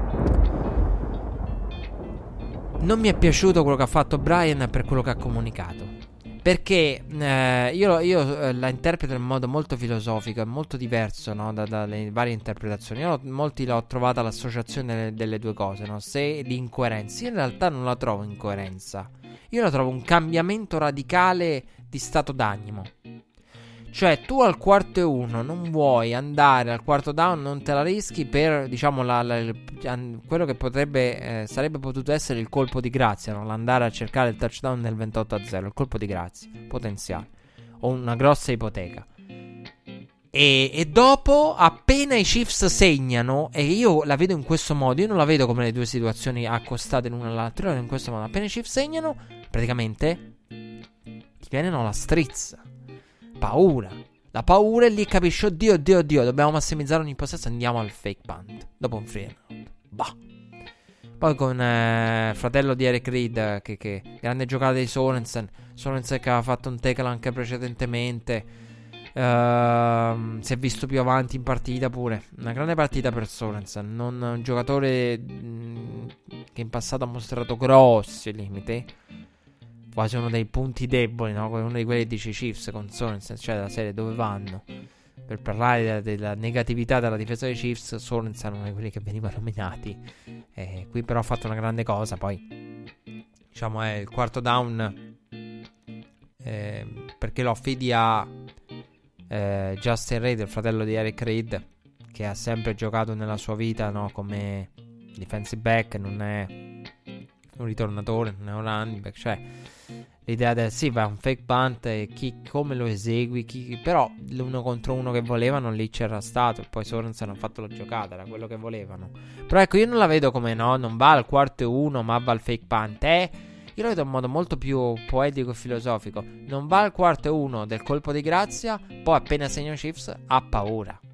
Perché la decisione di O'Brien in quel fake punt non è il so che devo segnare 50 punti, come ha detto lui So che ad Arrowhead devo farne 50. Qui no, perché se sai che ne fai 50, non ti accontenti del 24 a 0, vuoi il 28 a 0. Non ti prendi i punti. Eh, perché sai che 3 punti non bastano, ti servono i touchdown per arrivare a farne 50 ad Arrowhead. Quindi no, però l'idea della appena ti hanno segnato loro, hai avuto paura e hai capito che dovevi massimizzare, che dovevi sbrigarti, che dovevi segnare.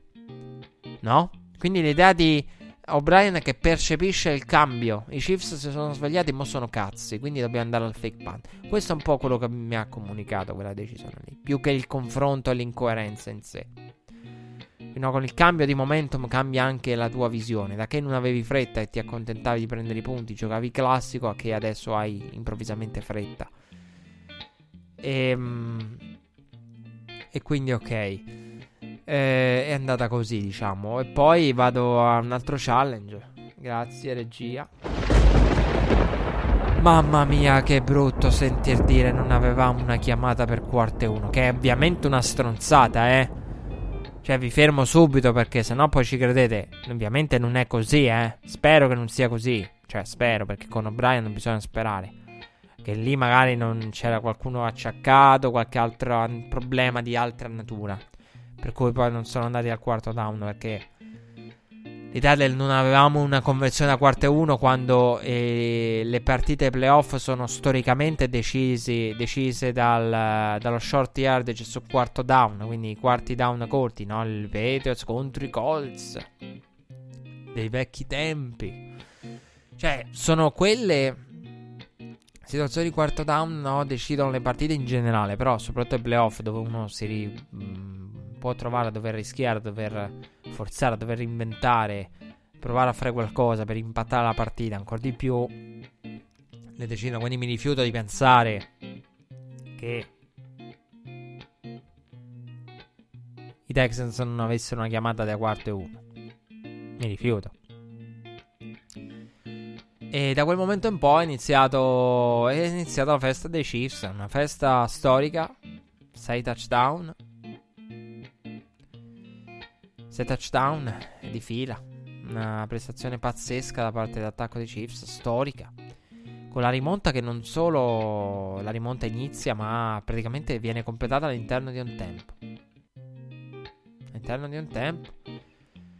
E perché dopo il touchdown in due giocate, free and out, come detto, sono in ferma il fake punt eh, Houston che, che dà quell'impressione di, voler, di essere spaventata. Altro touchdown veloce. Non due giocate. No, non sono due giocate, sono tre questa volta.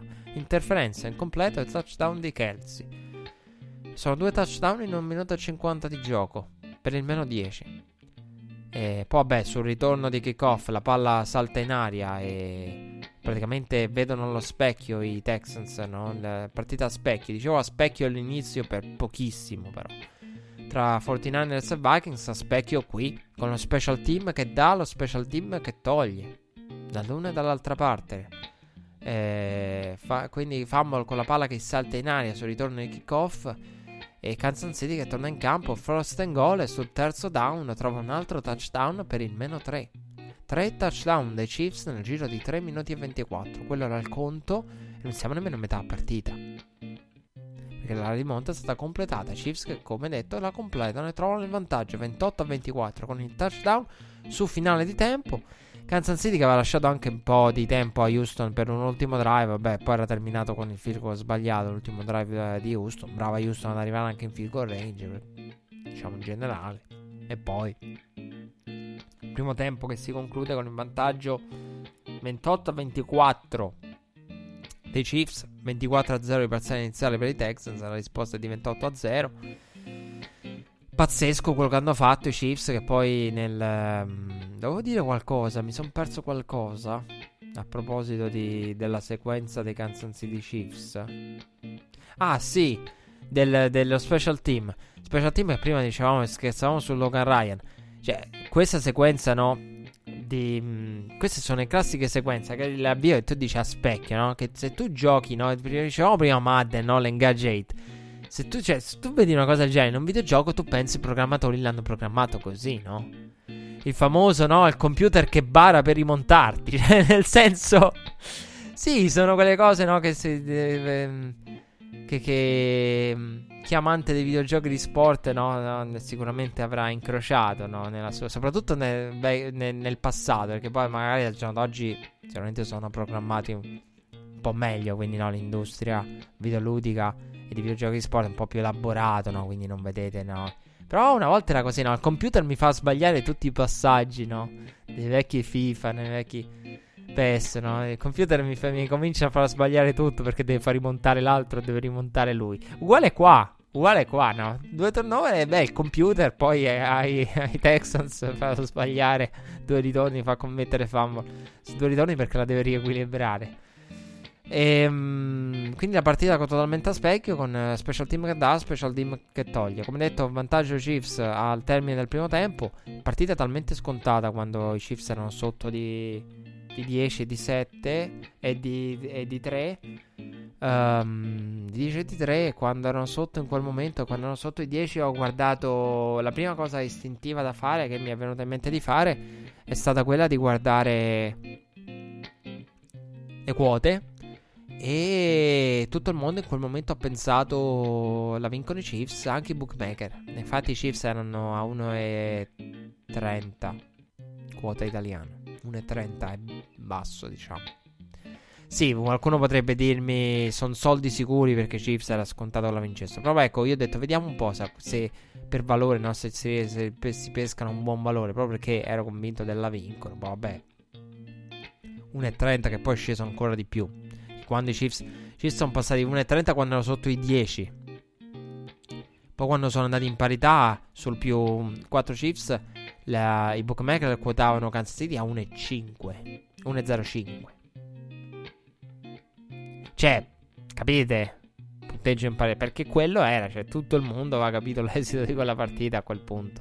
Già su meno 10 diciamo l'aveva percepito e quindi ecco, diciamo, eravamo rimasti all'analisi del primo tempo. Il secondo tempo con i Chiefs che, che continuano no, quanto fatto, eh, ricevono il kickoff, segnano ancora, free play di Mahomes che corre anche eh, quando non rispettato la man coverage avversaria, 5 touchdown in 12 minuti per i Kansas City Chiefs. E poi sul secondo touchdown l'holding tiene in vita Kansas City sul terzo and goal nuova serie di down. Chiefs al sesto touchdown su 6 possessi consecutivi per il 40, su 6 touchdown in pochi minuti, eh, 5 consecutivi, sesto touchdown che vale il 41 a 24.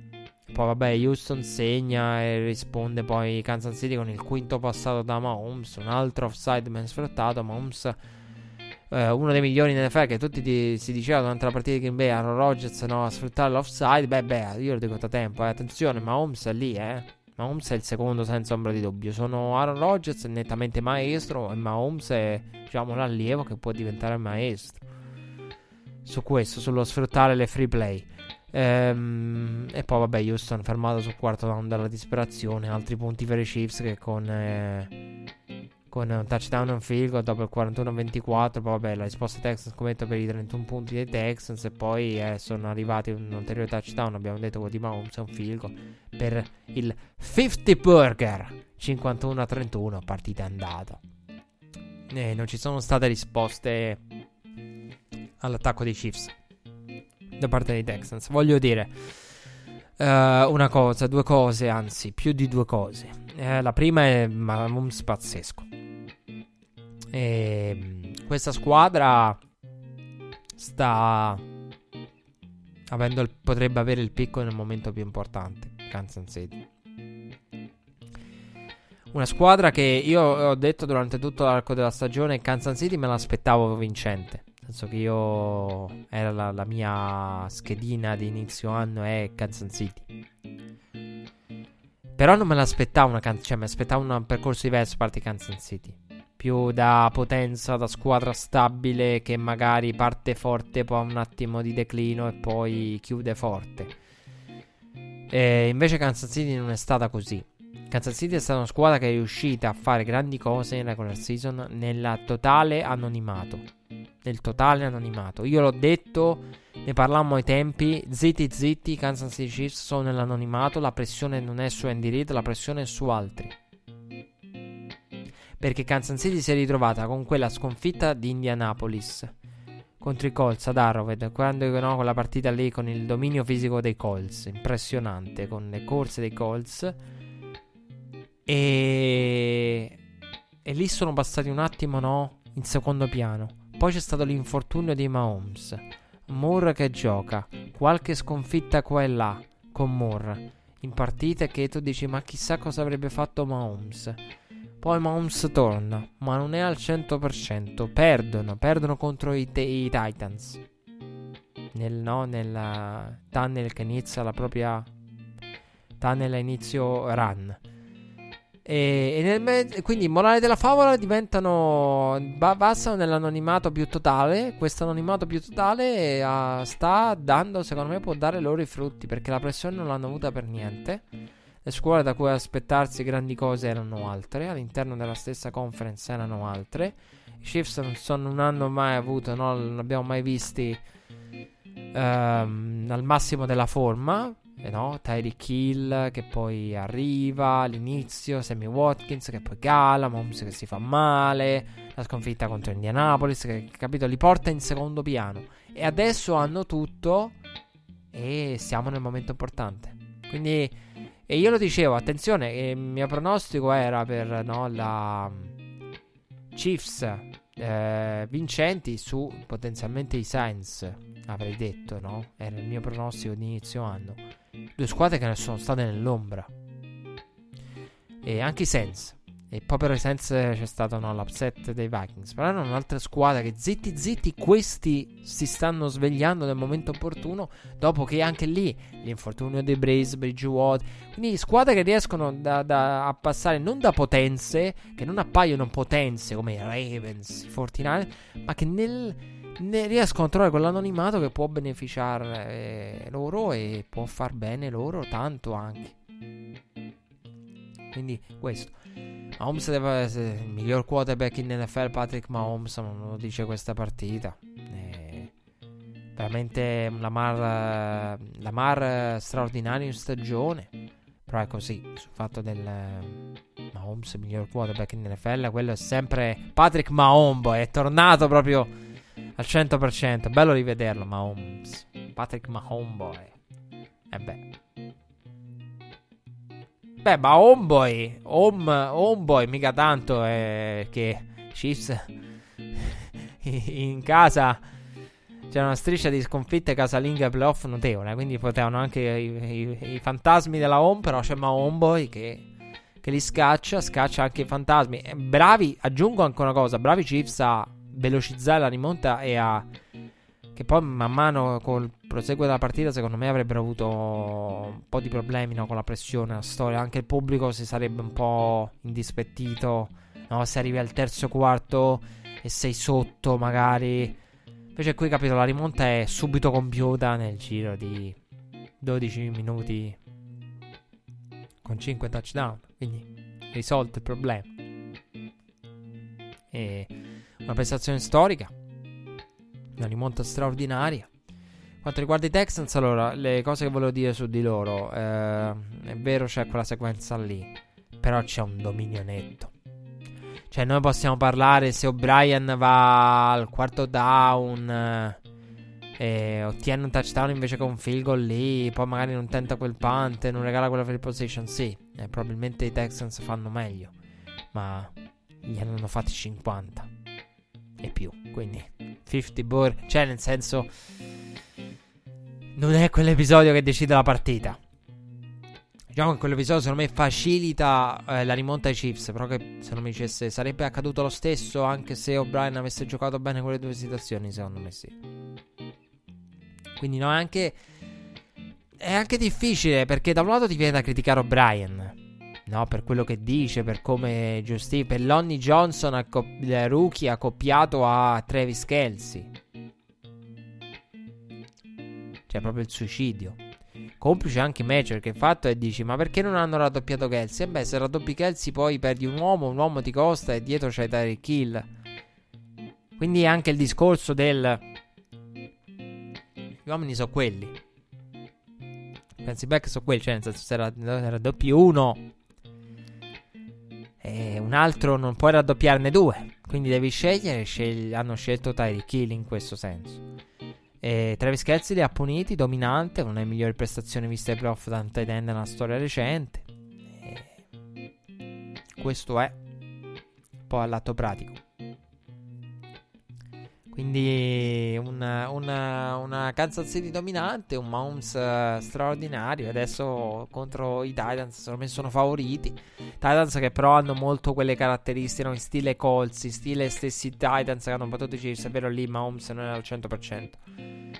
Quindi diciamo che ci sono due revenge game. I Packers contro i Niners uh, per quella sconfitta umiliante. E i Titans... A Kansas City per... Uh, con i Chiefs pronti a vendicare quella sconfitta lì in regular season. Che poi a tutti gli effetti è una delle sconfitte che ha tolto Kansas City da... Dal discorso no seeding. Sembrava essere costata il bye. E chissà per la seed numero 1 sarebbe stata tosta, però diciamo che no, lì Kansas City costa tanto poi a livello di seeding e sarebbe potuta costare ancora di più. Calcolando no, il bye, il discorso Patriots che non hanno fatto il proprio dovere, però se i Patriots avessero, visto, vi, avessero vinto contro i Dolphins, quella partita sarebbe costata poi il bye ai, ai Chiefs. Quella contro i Titans, quindi due, due rivincite. E ehm, una un po' più possibile dell'altra, ecco diciamo.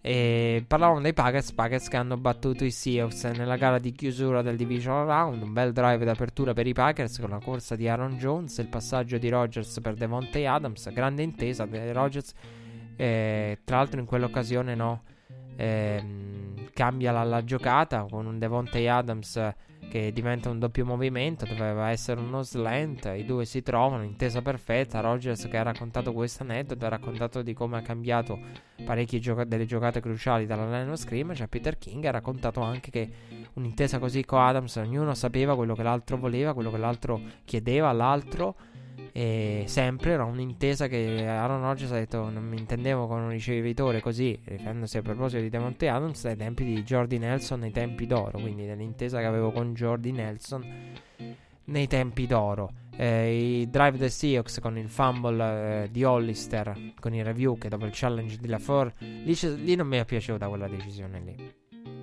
Che il fumble di Hollister, il Floor Val Challenge il review riconosce il fumble, ma non è in grado di dare palla a Green Bay per un mancato clean recovery che secondo me c'era grosso quanto una casa. E nel senso, quando vedi il giocatore di Green Bay aveva la palla, esce dal eh, prima nelle ultime immagini che vedi, non l'aveva proprio chiaramente sua, esce dal pilone con la palla. Non lo so, io lì l'ho visti troppo fiscali, troppo, troppo precisi. Capisco che sono i playoff, eh, però secondo me a volte no, il clean recovery cioè, io mi sarei incavolato a bestia, no? Del, per quella decisione fossi stato tifoso di Green Bay. Perché per me quello è un. Non è un clean recovery, ma il buon senso e la logica ti fanno dire che è un recovery non, non al 100% clean, ma abbastanza clean da poterlo dare. Uh, però vabbè, capiscono l'essere pignoli del non si vede più di tanto. Poi, però il giocatore esce anche dalla. Cioè, la reazione. Il fatto è, secondo me, io guardo molto quando ci sono situazioni fumble le reazioni. Il linguaggio del corpo dopo un fumble non mente mai. Cioè, quando vedi no, ci avete mai fatto caso? Nessuna squadra fa segno no, è nostra, è nostra. Tutti quanti a fare segno è nostra, è nostra quando non è loro. È raro che accade. E questo perché? Perché lo sai. Oppure giocatore, i giocatori, i compagni in squadra di giocatore che concede il fumble disperati perché sanno che la palla non l'hanno recuperata loro. Lì guardi il linguaggio del corpo, Green Bay sapeva di averla. E i Seahawks no. Quindi vedi un giocatore no, che recupera, esce dal pilone con la palla in mano, non so, più clean di quello. Però capisco anche no, del, siamo a playoff prima di cambiare una cosa così devi essere strasicuro. E, e quindi vabbè, eh, poi nella serie down successiva Seattle fermata da, dai Packers. E Seattle a secco anche nel drive offensivo seguente con Marshall Lynch che va a sbattere contro un muro. Ad ogni portata andando a sbattere contro un muro. E non è una novità. E partita abbastanza bloccata in quel periodo là con Seattle che ha trovato il field goal del 3 a 7 rispondendo Packers che hanno poi costruito un bel drive solido con Aaron Rodgers che ha eh, trovato passaggi importanti. Poi c'è stato il touchdown di Aaron Jones. Eh, corso da Aaron Jones. Secondo touchdown arrivato su terzo down su due. Tanti le conversioni su terzi down hanno fatto la differenza in questa partita. Eh, Seattle dall'altra parte ha mosso bene le catene, no? ma la pressione poi di Green Bay è arrivata dalle parti di Russell Wilson costando a Seattle tanto. Seattle che era eh, portata ai confini del field goal range con eh, quella sequenza e quel sack ai danni di Russell Wilson ai confini del field goal range dove opera un Myers non in grande serata che sbaglia da 50 yard. E poi vabbè, a un certo punto si è fatto male per Green Bay Lazard con Aaron Jones gli è andato addosso e Green Bay che, che arriva di nuovo dalle parti della goal line e alla fine lo sneak di Rogers a dare il distance and goal. Terzo and goal dalla linea delle. dalla goal line, convertito in 7 punti. E veramente due possessi in fotocopia consecutivi per Green Bay. E ancora una volta, tre touchdown, tutti e tre su terzo down. Vabbè, l'ultimo su terzo and goal, però terzi down e poi terzi down, aggiungo, terzi down per segnare nella prima parte di partita, terzi down per chiuderla con Geronimo Allison e eh, Jimmy Graham nel finale. Quindi proprio no, la storia dei terzi down che la indirizzano, i terzi down, le conversioni sul terzo down che la chiudono per i Packers. E, um, 21 a 3, situazione strana perché è una situazione particolare che Green Bay non, non aveva dato no, l'impressione di, di essere... Um, oddio, diciamo, da, dava l'impressione di poter portare il blowout. Eh, però dall'altra parte no, c'era l'idea del Seattle, cosa fa Seattle, perché in quel momento Seattle veramente non pervenuta. Cioè tu dici una Green Bay che può portare il blowout, però una Green Bay no, che fa le sue cose e... Come dire, non una Green Bay che dici, sai, stanno facendo no, il, il, tempo della vita. No, no, è proprio Green Bay fa le sue cose, le fa bene e dall'altra parte il nulla. Cioè questa partita No, sul 21 a 3 uno pensa, oddio. Eh, Seattle deve fare qualcosa oppure rischia il blowout. Possesso di apertura del secondo tempo per Seattle, come detto, chiamata già un drive importante e converte un quarto down.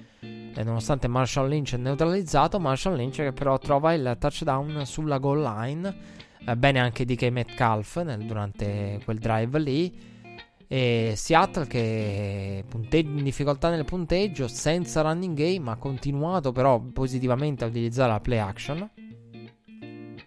Pensate che Marshall Lynch prima del touchdown appena citato aveva 18 yards su 8 portate.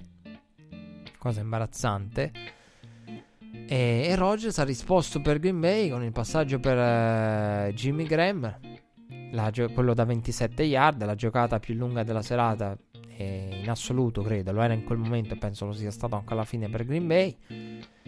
E poi ha colpito con la play action da formazione pesante Devonte Adams, eh, vince l'uno contro uno. E, no, ho detto una cavolata, mi sono confuso, mi sono confuso, scusate. Con la, il primo possesso, il primo possesso di Devonte Adams, no, no, no, è quello metodico dei Packers. Il secondo touchdown è quello dove è quello con il doppio movimento, l'uno contro uno, la play action, ok. Ma mi ero confuso, non so perché nella mia testa, ma come mai già? Cioè, pensavo dentro di me, ma come il primo possesso, quella roba, ma non era il primo possesso, di bah.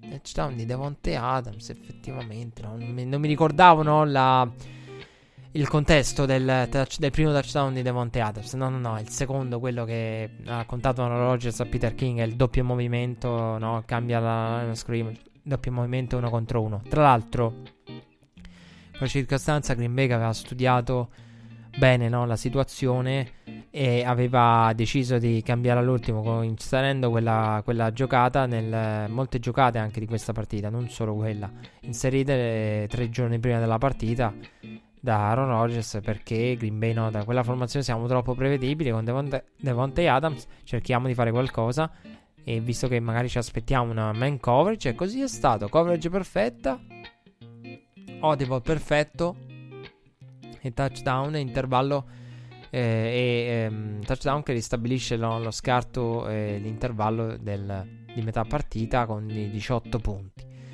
di vantaggio per Green Bay, running game eh, che Seattle non riesce a trovare nonostante prova, provi a correre, continuasse a provare a correre.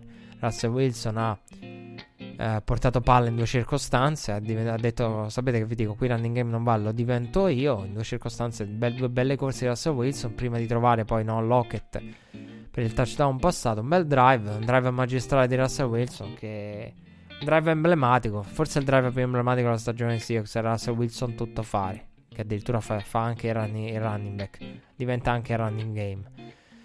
Uh, Green Bay che era re- in quel momento reduce da 3 touchdown di fila, che Seattle sì, si riporta a meno 11, però Green Bay era on fire con 3 touchdown di fila, viene fermata sul terzo down. Green Bay che in quel momento era 6 su 8 su terzi down con tutti i 3 touchdown citati prima, quindi fate voi i conti.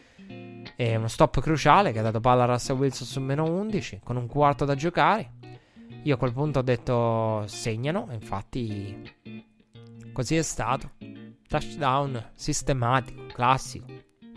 è stata bellissima la scena perché ho detto dovevo, no, dovevo, stavo guardando la partita, dovevo andare al volo in bagno, ho detto mi devo sbrigare perché eh, la faccio al volo perché devo ritornare, non posso perdermi, manco 30 secondi, cioè, eh, a Red Flag dobbiamo andare proprio di catetere tra un po'. Perché per seguire par- certe partite veramente devi andare di catetere. Perché... perché ho detto mi assento un attimo, questi segnano. Infatti, io ho detto fammi sbrigare perché questo è un drive che va in touchdown. Meno 11 Russell Wilson, classico. Infatti, ho detto fammi sbrigare per ritornare a vedere la partita. E ho visto il touchdown e ecco, ecco perché mi sono sbrigato. E. Mm, quindi, no, quelle cose che tu dici proprio sistematico, cioè nel senso uh, non, non, te lo puoi perdere. Tu dici fammi sbrigare perché questi, questi, lo fanno, cioè sicuro, cioè. Questo è un drive che è da touchdown, quindi non, non posso perdere neanche uno snap. E uh, vabbè, poi la partita l'ho rivista comunque dopo per, in, con condensato, quindi uno la rivede per analizzarla poi magari ulteriormente. Però ho detto fammi sbrigare.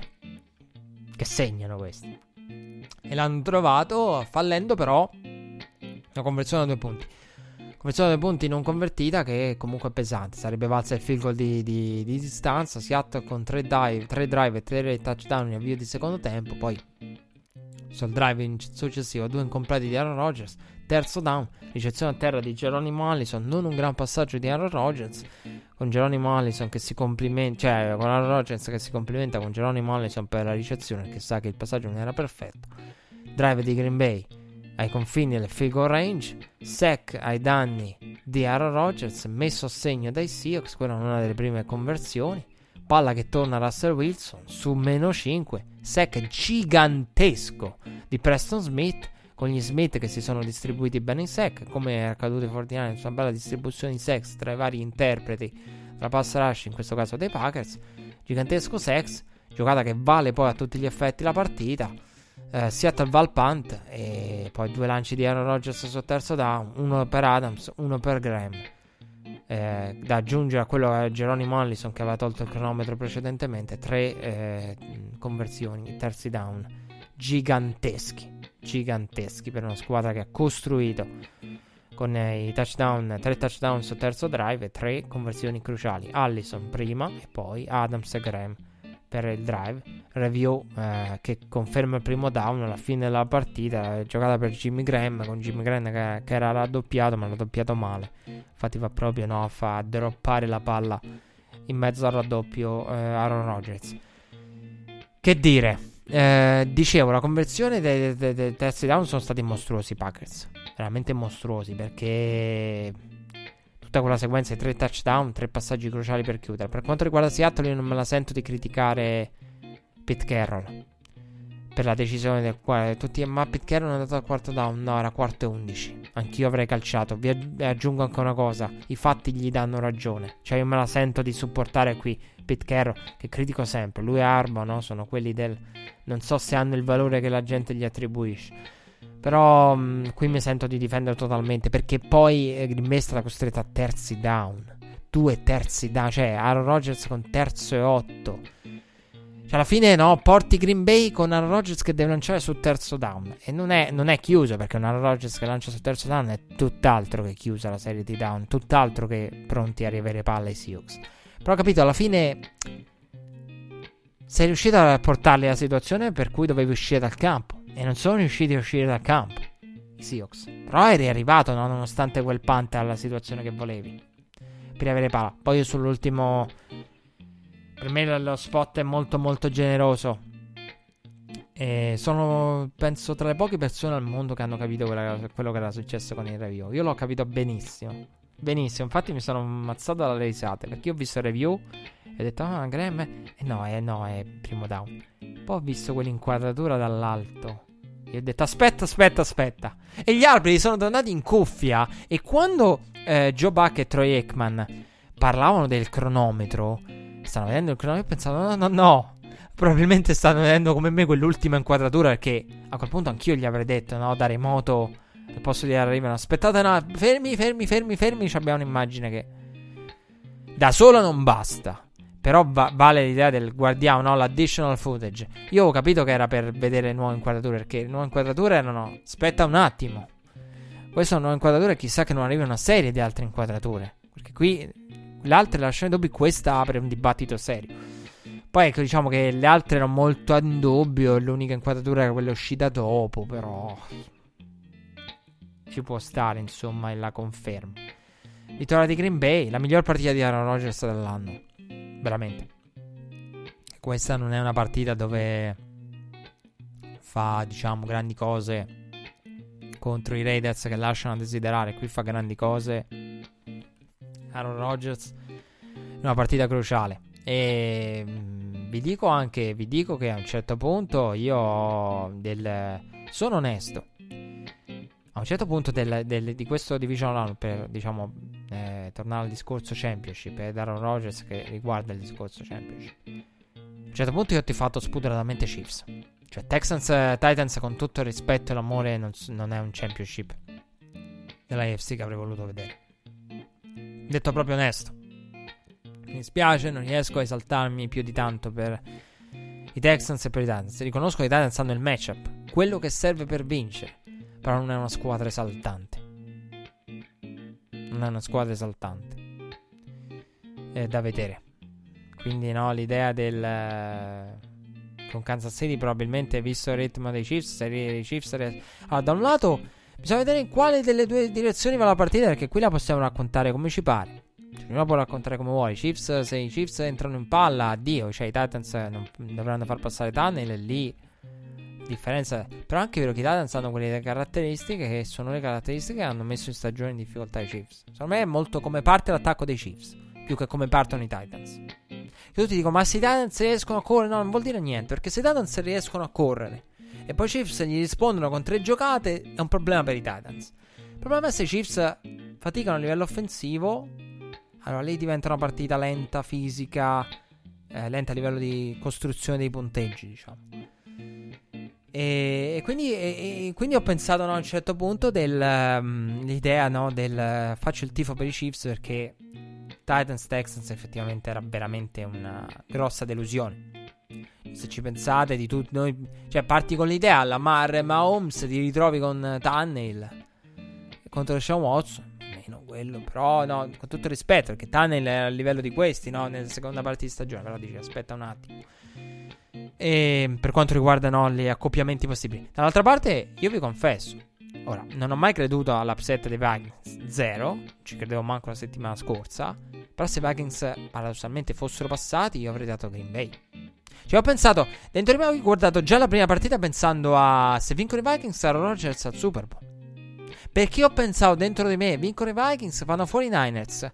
E i Packers contro i Seahawks è una partita strana. E tra due squadre che diciamo, hanno fatto tanto, raccolto più di quello che avrebbero, di quello che hanno mostrato in molte situazioni. Poi ha vinto fondamentalmente la risposta alla domanda della settimana scorsa con il 50-50 ha vinto la squadra che è arrivata meglio. A livello di, di forma, di, di uomini. D'altronde l'epidemia di running back in casa Seahawks. Io Marshall Lynch non l'avrei nemmeno firmato. Ve lo, ve lo dissi, ve lo... Fatto, il problema non è Marshall Lynch. Marshall Lynch ci sta perché comunque produce. Poi ha fatto un discorso no, sul tenere, eh, mantenere il proprio corpo, il proprio fisico, salvaguardare il fisico, salvaguardare il, um, il proprio corpo, le proprie finanze, no? quindi parlando quasi in ottica ritiro. Il problema di, di, di, Marshall Lynch è che io al posto di Seattle non l'avrei firmato. È vero che le alternative non c'erano, cioè mi ricordo lessi i nomi no, dei, le alternative, quindi mi prendo Marshall Lynch. Per cui mi sarei preso Marshall Lynch anch'io. Però no, l'idea del... ti prendi perché questi qua sono grossi nomi e il giochino sei sulla goal line e deve correre Marshall. Nel senso c'è anche una storia, il grosso nome. Non è che scomodi Marshall Lynch per fargli fare tre portate e fare running back di riserva. Cioè, nel senso lo devi mettere, gli devi dare portate, altrimenti non lo vai a scomodare. Quindi anche no, questo discorso del eh, personaggio è una figura, un nome pesante. Che nel momento in cui scomodi devi utilizzare. Soprattutto per i precedenti, no? Che c'era nel buon sangue che non c'era tra lui e Pete Carroll. Quindi alla fine ha vinto la squadra più in forma. Aaron Rodgers ha fatto l'Aaron Rodgers. Però questa partita mi lascia ancora più perplessità su, su O'Brien. Eh, ne parlavamo prima, anche se lì c'è un enorme... L'O'Brien... Diciamo, mi lascia perplessità questa, questa division round su sull'O'Brien nel suo complesso. Quindi anche no, l'O'Brien decision maker eh, Clowny non sarebbe bastato ai Texans, eh. JJ Watt, tra l'altro, neutralizzato in quella partita lì. Sembra parlare di tante pass rush. JJ Watt. Questa settimana non è stata all'altezza. Diciamo, l'infortunio non, la, non l'aiuta in questo periodo. Però, ecco, anche il tipo di, di, di partita, no? Con, con i Chiefs eh, dominanti a livello offensivo. La linea ha fatto anche un buon lavoro. Cioè, quando Von Miller ha detto ci sono giocatori che dovrebbero essere al Pro Bowl, eh, dovrebbero, essere, dovrebbero, avere, dovrebbero, avere, più considerazione. Alcuni di questi, la linea dei Chiefs, una di quelle sottovalutate, con uomini che dovrebbero avere una considerazione maggiore. Eh, ha detto Von Miller, non è che lo sto dicendo, lo dice va. Quindi no, l'idea dei Chiefs è una linea sottovalutatissima, la linea dei Chiefs, assolutamente. Assolutamente, soprattutto alcuni uomini in particolare.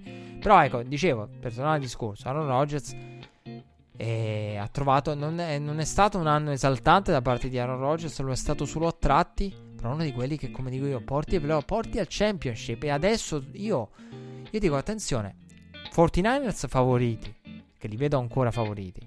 Perché il dominio che ci fu in quella partita lì. Però dico attenzione: che quando una squadra domina è storicamente, notoriamente in qualunque sport a rischio poi. Perché quando hai dominato, tu guardi la partita e dici, vabbè, abbiamo già fatto perfetto, tutto perfetto in quella partita. Green Bay si presenterà con il pensiero no, del non voglio essere umiliata, non voglio fare una brutta figura. Quindi, cioè nel senso, per dire, quella partita può essere solo che più equilibrata di quella lì.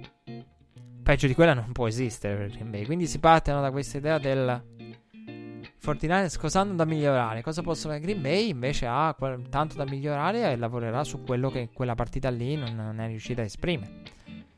In quella partita in California. E, e poi no, l'idea di Aaron Rodgers lo porti, lo porti a spasso fino al championship, poi sono cavoli tuoi. Quindi con attenzione, che Uh, oddio, se dovessi dire chi tra le due. Allora, io vedo 49ers e Chiefs. E sono contento. È un Super Bowl che mi tengo stretto. Come accoppiamenti nel caso dovesse uscire. Che è il Super Bowl penso più probabile anche per i bookmaker.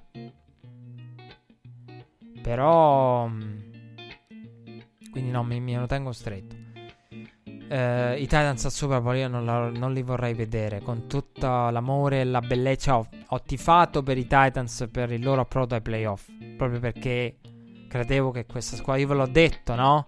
Red flag del non tan il non tan. Che vi dissi? Questo, beh, red flag, questo lo possiamo dire. Ve l'avevo detto. io ve l'avevo detto, cioè, nel senso, avendo visto una quantità enorme di partite, praticamente la totalità delle partite poi all'atto Brady perché la regular season quest'anno sono riuscito a vederle tutte di ogni week, sono contento di questo, cioè nella peggiore delle ipotesi tramite Red Zone, quindi sono contento di questo. Vi avevo detto Tunnel, mm, Tunnel playoff non è che mi convenga più di tanto. Però c'è Harry.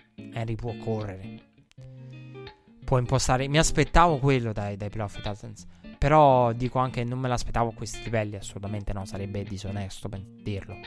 Mi aspettavo questo da parte dei, dei Titans. Cioè, questa portata di attacco che per due volte su due, cioè va ad Arrowhead, eh sì, va ad Arrowhead. Cioè, va questi, att- cioè, rendiamoci conto, adesso facciamo un attimo la fotografia. Cioè, i Titans sono andati a New England, a Foxborough, a vincere.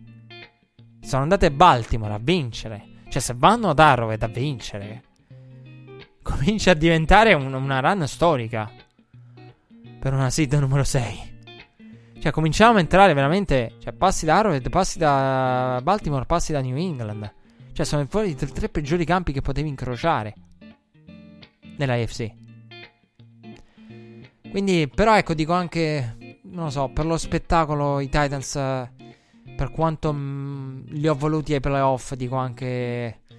Non lo so, al Super Bowl non sarebbe un grande spettacolo Tennessee.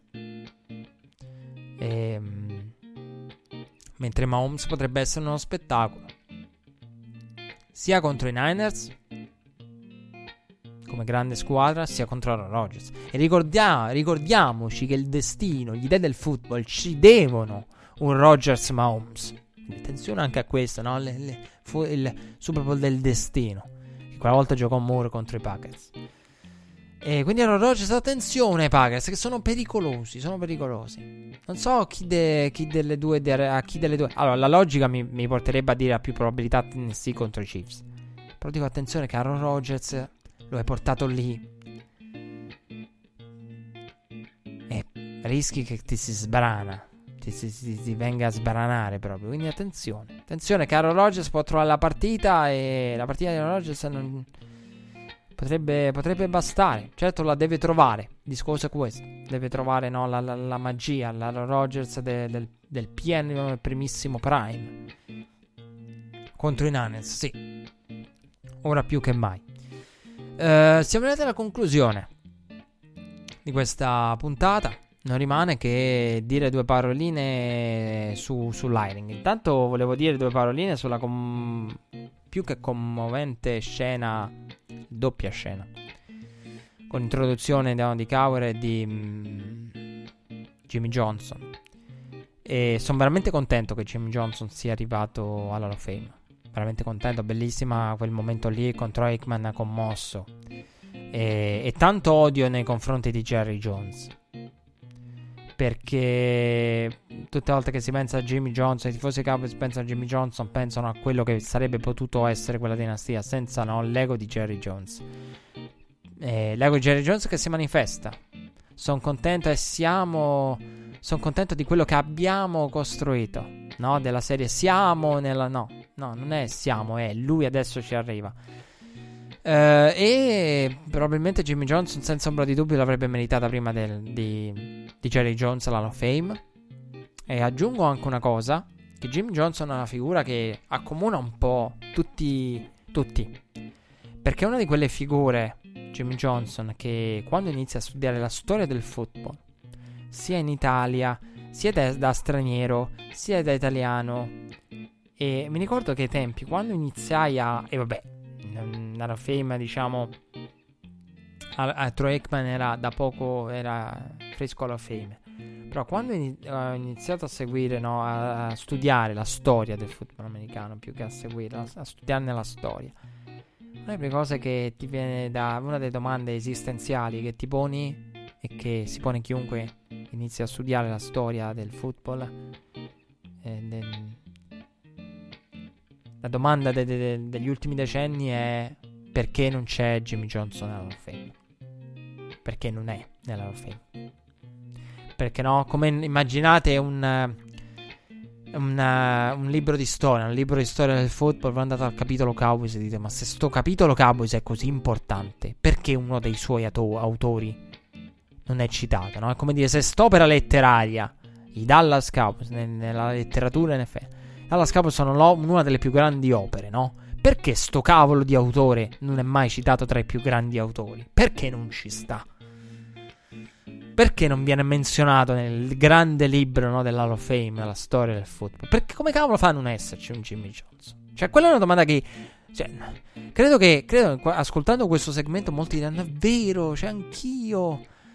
E, e, chi ha visto i Cowboys a maggior ragione dirà: Io non me lo sono spiegato. Chi ha avuto la fortuna di vederli no, e seguirli bene nel, nel, nella loro parabola. Chi magari è più di nuova generazione dirà effettivamente, guardando i vecchi Cowboys o arrivando al football, diciamo, dopo quell'era lì. Non è detto per forza per ragioni anagrafiche. La domanda, questa è una delle domande più condivise del mondo del football. Perché Jimmy Johnson non era nel film? Ecco, diciamo è stato risolto il tutto. Cioè, addirittura Jerry Jones arriva prima di lui. Però ecco, c'è l'ego di Jerry Jones che, che quello che poteva essere. Jerry Jones che arriva, no? E col suo ego dice: Abbiamo costruito, sono. Eh, per, invece di celebrare Jimmy Johnson, celebra no, quello che noi, we, we, we che è il momento, diciamo, personale di Jimmy Johnson. E Troy Aikman ha, il posto di Troy Aikman su Instagram è una cosa durissima per Jerry Jones. Cioè, io fossi Jerry Jones oggi, cioè il post è uscito quando era domenica, lunedì. Lunedì, se ne, sì, domenica. Eh, con, no, lunedì mattina, era dopo la partita. Che Troy Aikman domenica si è commosso nella scena. Ha messo un post su Instagram Troy Aikman in cui praticamente dice di, di, come sia stato difficile il suo rapporto, di come due non si parlassero. Ho raccontato tutta la storia di Jimmy Johnson, Jerry Jones e Troy Aikman. Lo raccontai molto bene in una puntata anni e anni fa. Quando parlammo no, del, del, ritiro di Tony Romo, della storia, no, lì co- comparve no, l'idea delle decisioni di Jerry Jones? Cosa ne sarà di Tony Romo? Jerry Jones tra gli otto e Ekman, Jerry Jones licenziò Jimmy Johnson in tronco eh, vi ho raccontato lo, tempo fa, era ricomparsa no, questa storia del, del, Jerry Jones che va lì, becca i due beat rider e gli fa io licenzio Jerry, eh, Jimmy Johnson, eh, prendo Barry Switz, scrivete, va. Tanto ho deciso. Quindi proprio incazzato, becca i primi due, prendete e scrivete a verbale. Quindi, ehm, eh, Troy e il post di Troy lascia riflettere perché parla, eh, parla di, a parte della situazione dei due eh, quarterback scelti al primo giro che erano insieme, la concorrenza, i due che non si parlano. Troy che nonostante il percorso collegiale tutto ha, si ritrova con concorrenza, quindi si deve guadagnare il posto, se lo conquista, non parla con Jimmy Johnson e poi hanno successo e poi sul più bello, con eh, l'età media nel pleno prime, chi 26, chi 28, chi 25, tra Emmitt Smith, eh, Troy Aikman aveva 26 anni, Emmitt Smith dominava, Michael Irvin credo fosse più grande, credo sia più grande Michael Irvin, era no, l'anima di questa squadra. L'ego di Jerry Jones la distrugge in un'era in cui era praticamente pre-free free agency moderna, quindi dove era, probabilmente eravamo all'alba di quella che poi è diventata la free agency. E se poi la free agency moderna in realtà io l'andrei co- a collocal- collocalmente a temporare. l'andrei a collocare temporalmente più avanti perché la free agency una volta era quella no, del non si costruisce via free agency, cioè la free agency è una cosa molto molto moderna, il concetto free agency esiste, eh, esiste da tempo ma è moderna, moderna, moderna veramente de- degli ultimi anni intesa come tale. Basti pensare no, all'Aaron Rodgers, Aaron Rodgers che nell'intervista recente a Peter King, no, visto che parlavamo prima di Aaron Rodgers, parliamo della free agency, facciamo un mix, mega mix finale ha detto il problema di, di Thompson e di Green Bay eh, è che noi avevamo paura che non fossero all'altezza i free agency. Perché Aaron Rodgers ha raccontato il problema dei free agent. E il free agent arriva e tu non hai una più pallida idea. Tu lo paghi e poi vedrai. Prima paghi e poi vedi. Cioè, praticamente, mentre no, il draft è come la boutique la boutique, quella in cui no, tu il negozio di abbigliamento, di scala dove tu provi, mm, provo questo, provo quest'altro, mm, fammi riprovare questo, poi riprovo anche quest'altro, perché il draft è questo, no? Tu guardi il vestito sullo scaffale, poi te lo provi, poi dici, sai che ti dico, mm, fammelo riprovare bene, me lo riporto in camerino, faccio il confronto e me lo, e me lo scelgo. Questo è il draft. Metaforicamente, lo renderei così. La free agency è Tu hai visto quella scarpa indossata da Tizio e da Caio e te la fai al buio. senza sapere come è quella. L'hai vista ai piedi di qualcun altro? Quel ve- quella scarpa? Hai visto il vestito addosso di qualcun altro? Addosso a qualcun altro. Cioè, ammazza come gli stava bene. A loro! Ammazza come gli stava bene le piombelle agli Steelers. Oh. Mamma mia. Gaiardi gli Steelers. E poi porti i tuoi Jets, e indossi te e diventi ridicolo. Però il concetto è quello. Cioè, il concetto di di draft è la cosa che il, l'abbigliamento che provi, il concetto di free agency è. Quindi quello che dicevano oggi è. La free agency è. Tu gli dai soldi, tanto paghi. Poi vedi. Per giocatori che hai studiato e visto addosso a abiti che hai visto addosso a qualcun altro. Quella squadra lì stava bene. A noi, boh. In teoria dovrebbe starmi bene. Che ne so. Al buio. Per quello no, c'era tanta avversione no, della free agency, no, a rogo, la, la squadra si costruisce per draft. Quindi in quel periodo là i Cowboys avrebbero potuto ottenere molto di più e non hanno ottenuto per colpa della follia di Jerry Jones, che un po' se ne sta rendendo conto. Molto commosso Jerry Jones, visto per tornare all'Iring c'è dallo spunto Jerry, il buon Jerry, che un Haring con McCarthy presentato, un McCarthy molto commosso, un McCarthy molto molto provato, che si rende conto della storia del, dei Cowboys. Jerry Jones no, ne paragona la, l'arrivo di Troy Aikman alla firma di McCarthy. È molto provato, molto commosso. Ha parlato di Duck Prescott e di come sia importante per lui Duck parla di tutto questo, una conferenza stampa molto forte dal punto di vista emotivo. Jerry Jones anche molto provato, che prova diciamo a cambiare le sorti di questi ultimi anni di Dallas andando sul sicuro. Poi sono stati presentati tutti gli altri con Matt Rule ai Giants e ai Carolina Panthers e eh, Judge ai Giants. Allora, ehm, allora, il discorso magari lo faremo con più calma perché sta diventando la puntata più lunga dell'anno, cosa anche comprensibile perché Division Round è forse uno dei... No, non il più ricco perché a confronto di 16 partite 4 sono un quarto, quindi no. Però calcolando le notizie è una delle settimane più ricche, no? Poi arriva il Championship, alla fine le partite si riducono, c'è il Pro Bowl, no? Si, si spegne la, la fiamma di questa, di questa parte no? di, di, di finale di stagione. Uh, voglio dire due parole al volo, poi ne torneremo a parlare bene con calma de, de, de, dell'hiring. Soprattutto di Matt Rule e Judge voglio dire due cose. Poi più cose con calma. Anche di McCarthy, ma riparleremo con calma. Non voglio affrettare questo discorso. Il Division Round dà tutta la priorità. Però ecco, quello che dico è sul fatto di Matt Rule, eh, quello che ha fatto Tepper è sicuramente interessante. L'idea del no, do. Um, coach la, la, un contratto lungo, gli do fiducia, gli do la possibilità di stravolgere tutto, di costruire quasi un programma collegiale. Il che mi fa pensare, mi fa dubitare. Non ha detto niente su Cam Newton, né Tepper né Matt Rule. Eh, però il che mi fa pensare che Cam Newton sia fuori progetto eh, Panthers proprio perché quando parti hai garantito tra l'altro lui eh, non solo a prendersi 60-70 milioni lì, ma si, si, veramente il contratto di Lull gli permette di recuperare tutto perché va addirittura a beneficiare no, dei 6 milioni dei, dei rimanenti del, con i Panthers che hanno mh, mm, praticamente pagato no, e risolto il contratto per lui eh, per conto di Matt Rull con, con Baylor, quindi c'è anche no, del non perde un cavolo a livello economico. E um, Matt Rule che, che, si è presentato no, facendo un bel discorso. La conferenza stampa di Matt Rule è una conferenza stampa di, di, un, eh, di un team builder. Di un team builder, lo senti parlare come, come motivazioni, come, come, idea, come visione. E Matt Rule, no, che, che, io avevo avuto l'opportunità di ascoltare nel, nel, nel, nel tante tanti progetti editoriali, diciamo, che ci sono in America, che mi è capitato di vedere, di interviste, ESPN, NFL Network, dove intervistano i coach, il team building, il college.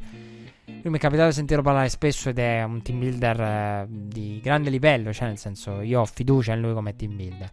Uh, di Matt Rule vedissi tempo fa il problema di, di coach collegiali è che alcuni di loro, compreso Matt Rule, sono molto legati al dialogo e il fatto è come farà e deve adattarsi in fretta perché sono molto abituati al dialogo. Matt Rule meno di altri. Però quando magari senti, che ne so, Franklin, coach Franklin di Penn State, vabbè, Davo Sweeney ha una filosofia tutta sua.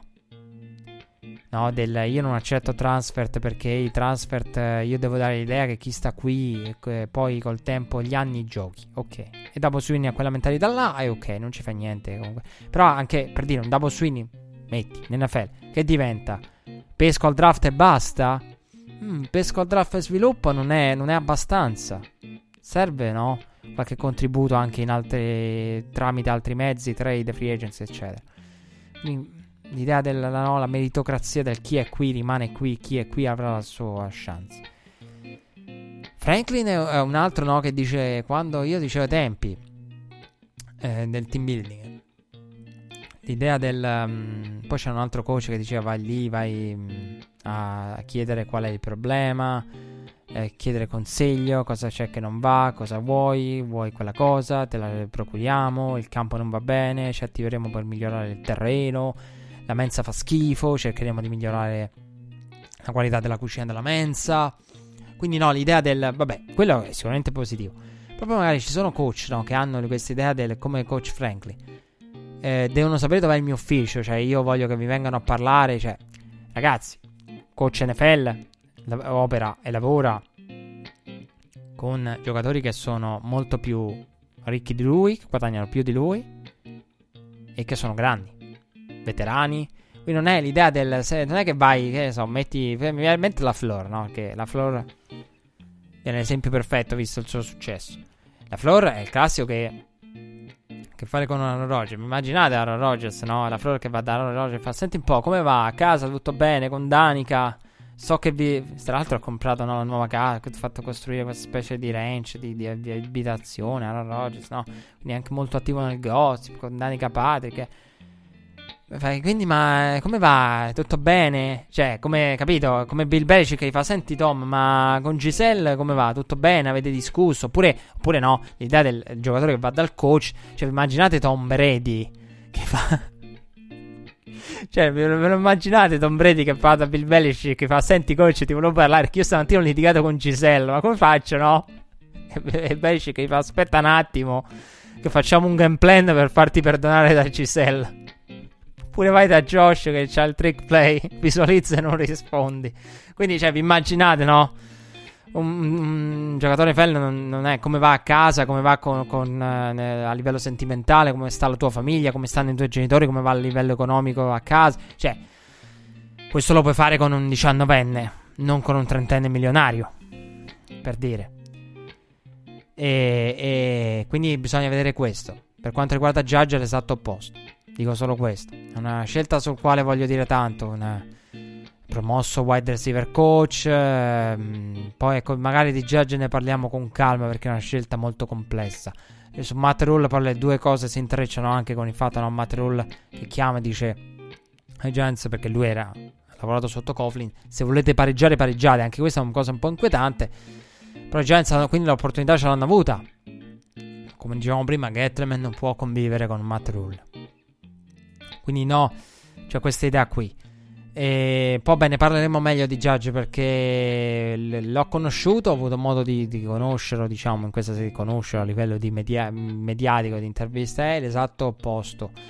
È un CEO, è più un, un Arbo di quanto sia un team builder o, o game planner come, come siamo abituati a vedere in tempi recenti. Vecchio stile, e quindi molto, molte deleghe allo staff. E, special team di New England. Diventato wide receiver coach. Non so se è una cosa positiva di per sé. Sicuramente l'essere coinvolti a Bill Belichick lo è. La prestazione wide receiver di New England un po' meno. E per Judge è una scelta molto sorprendente. Uh, fatta con molta fretta. Questo senza, senza ombra di dubbio. E dovevo dire una cosa importante, me la sono dimenticata. E forse era a proposito di New England, Bill Belichick che, che, che aiuta no, McDaniels.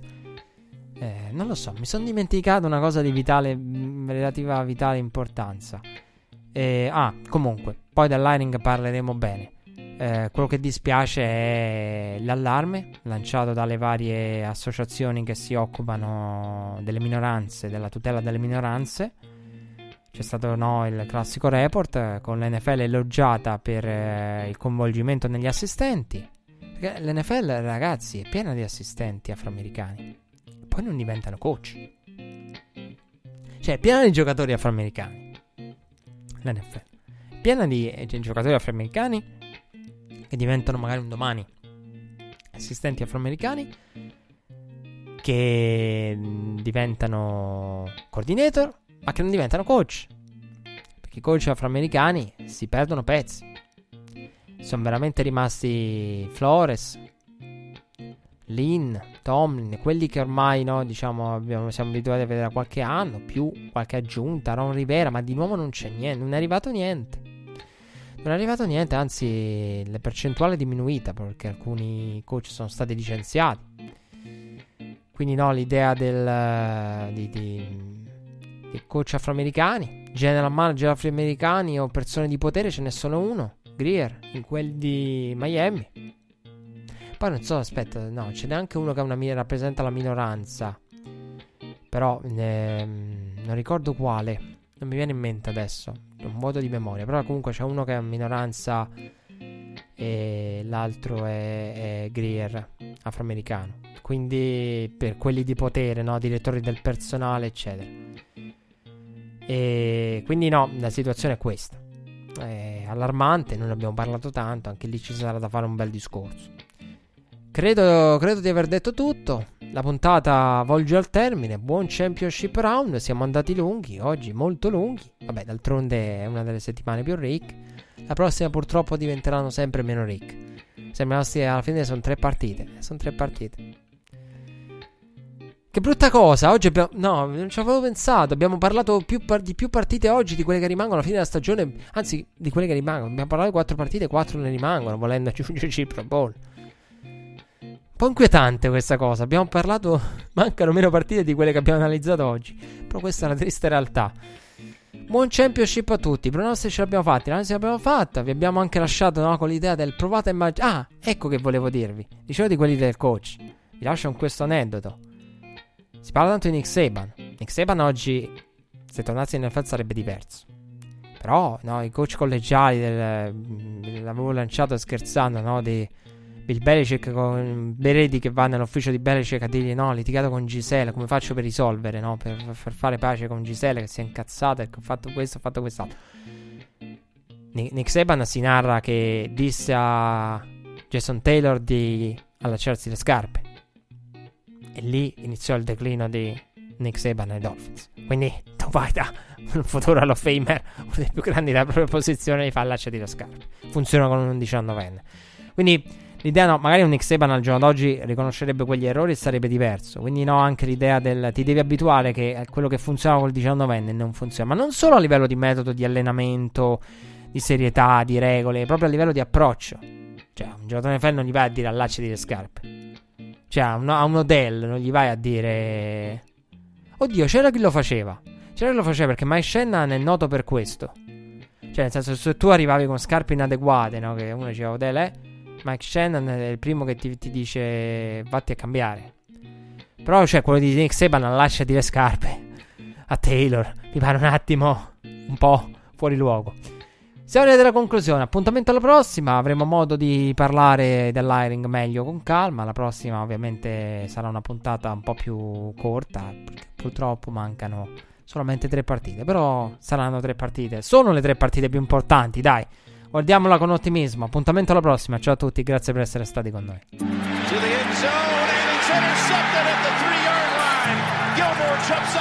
Gilmore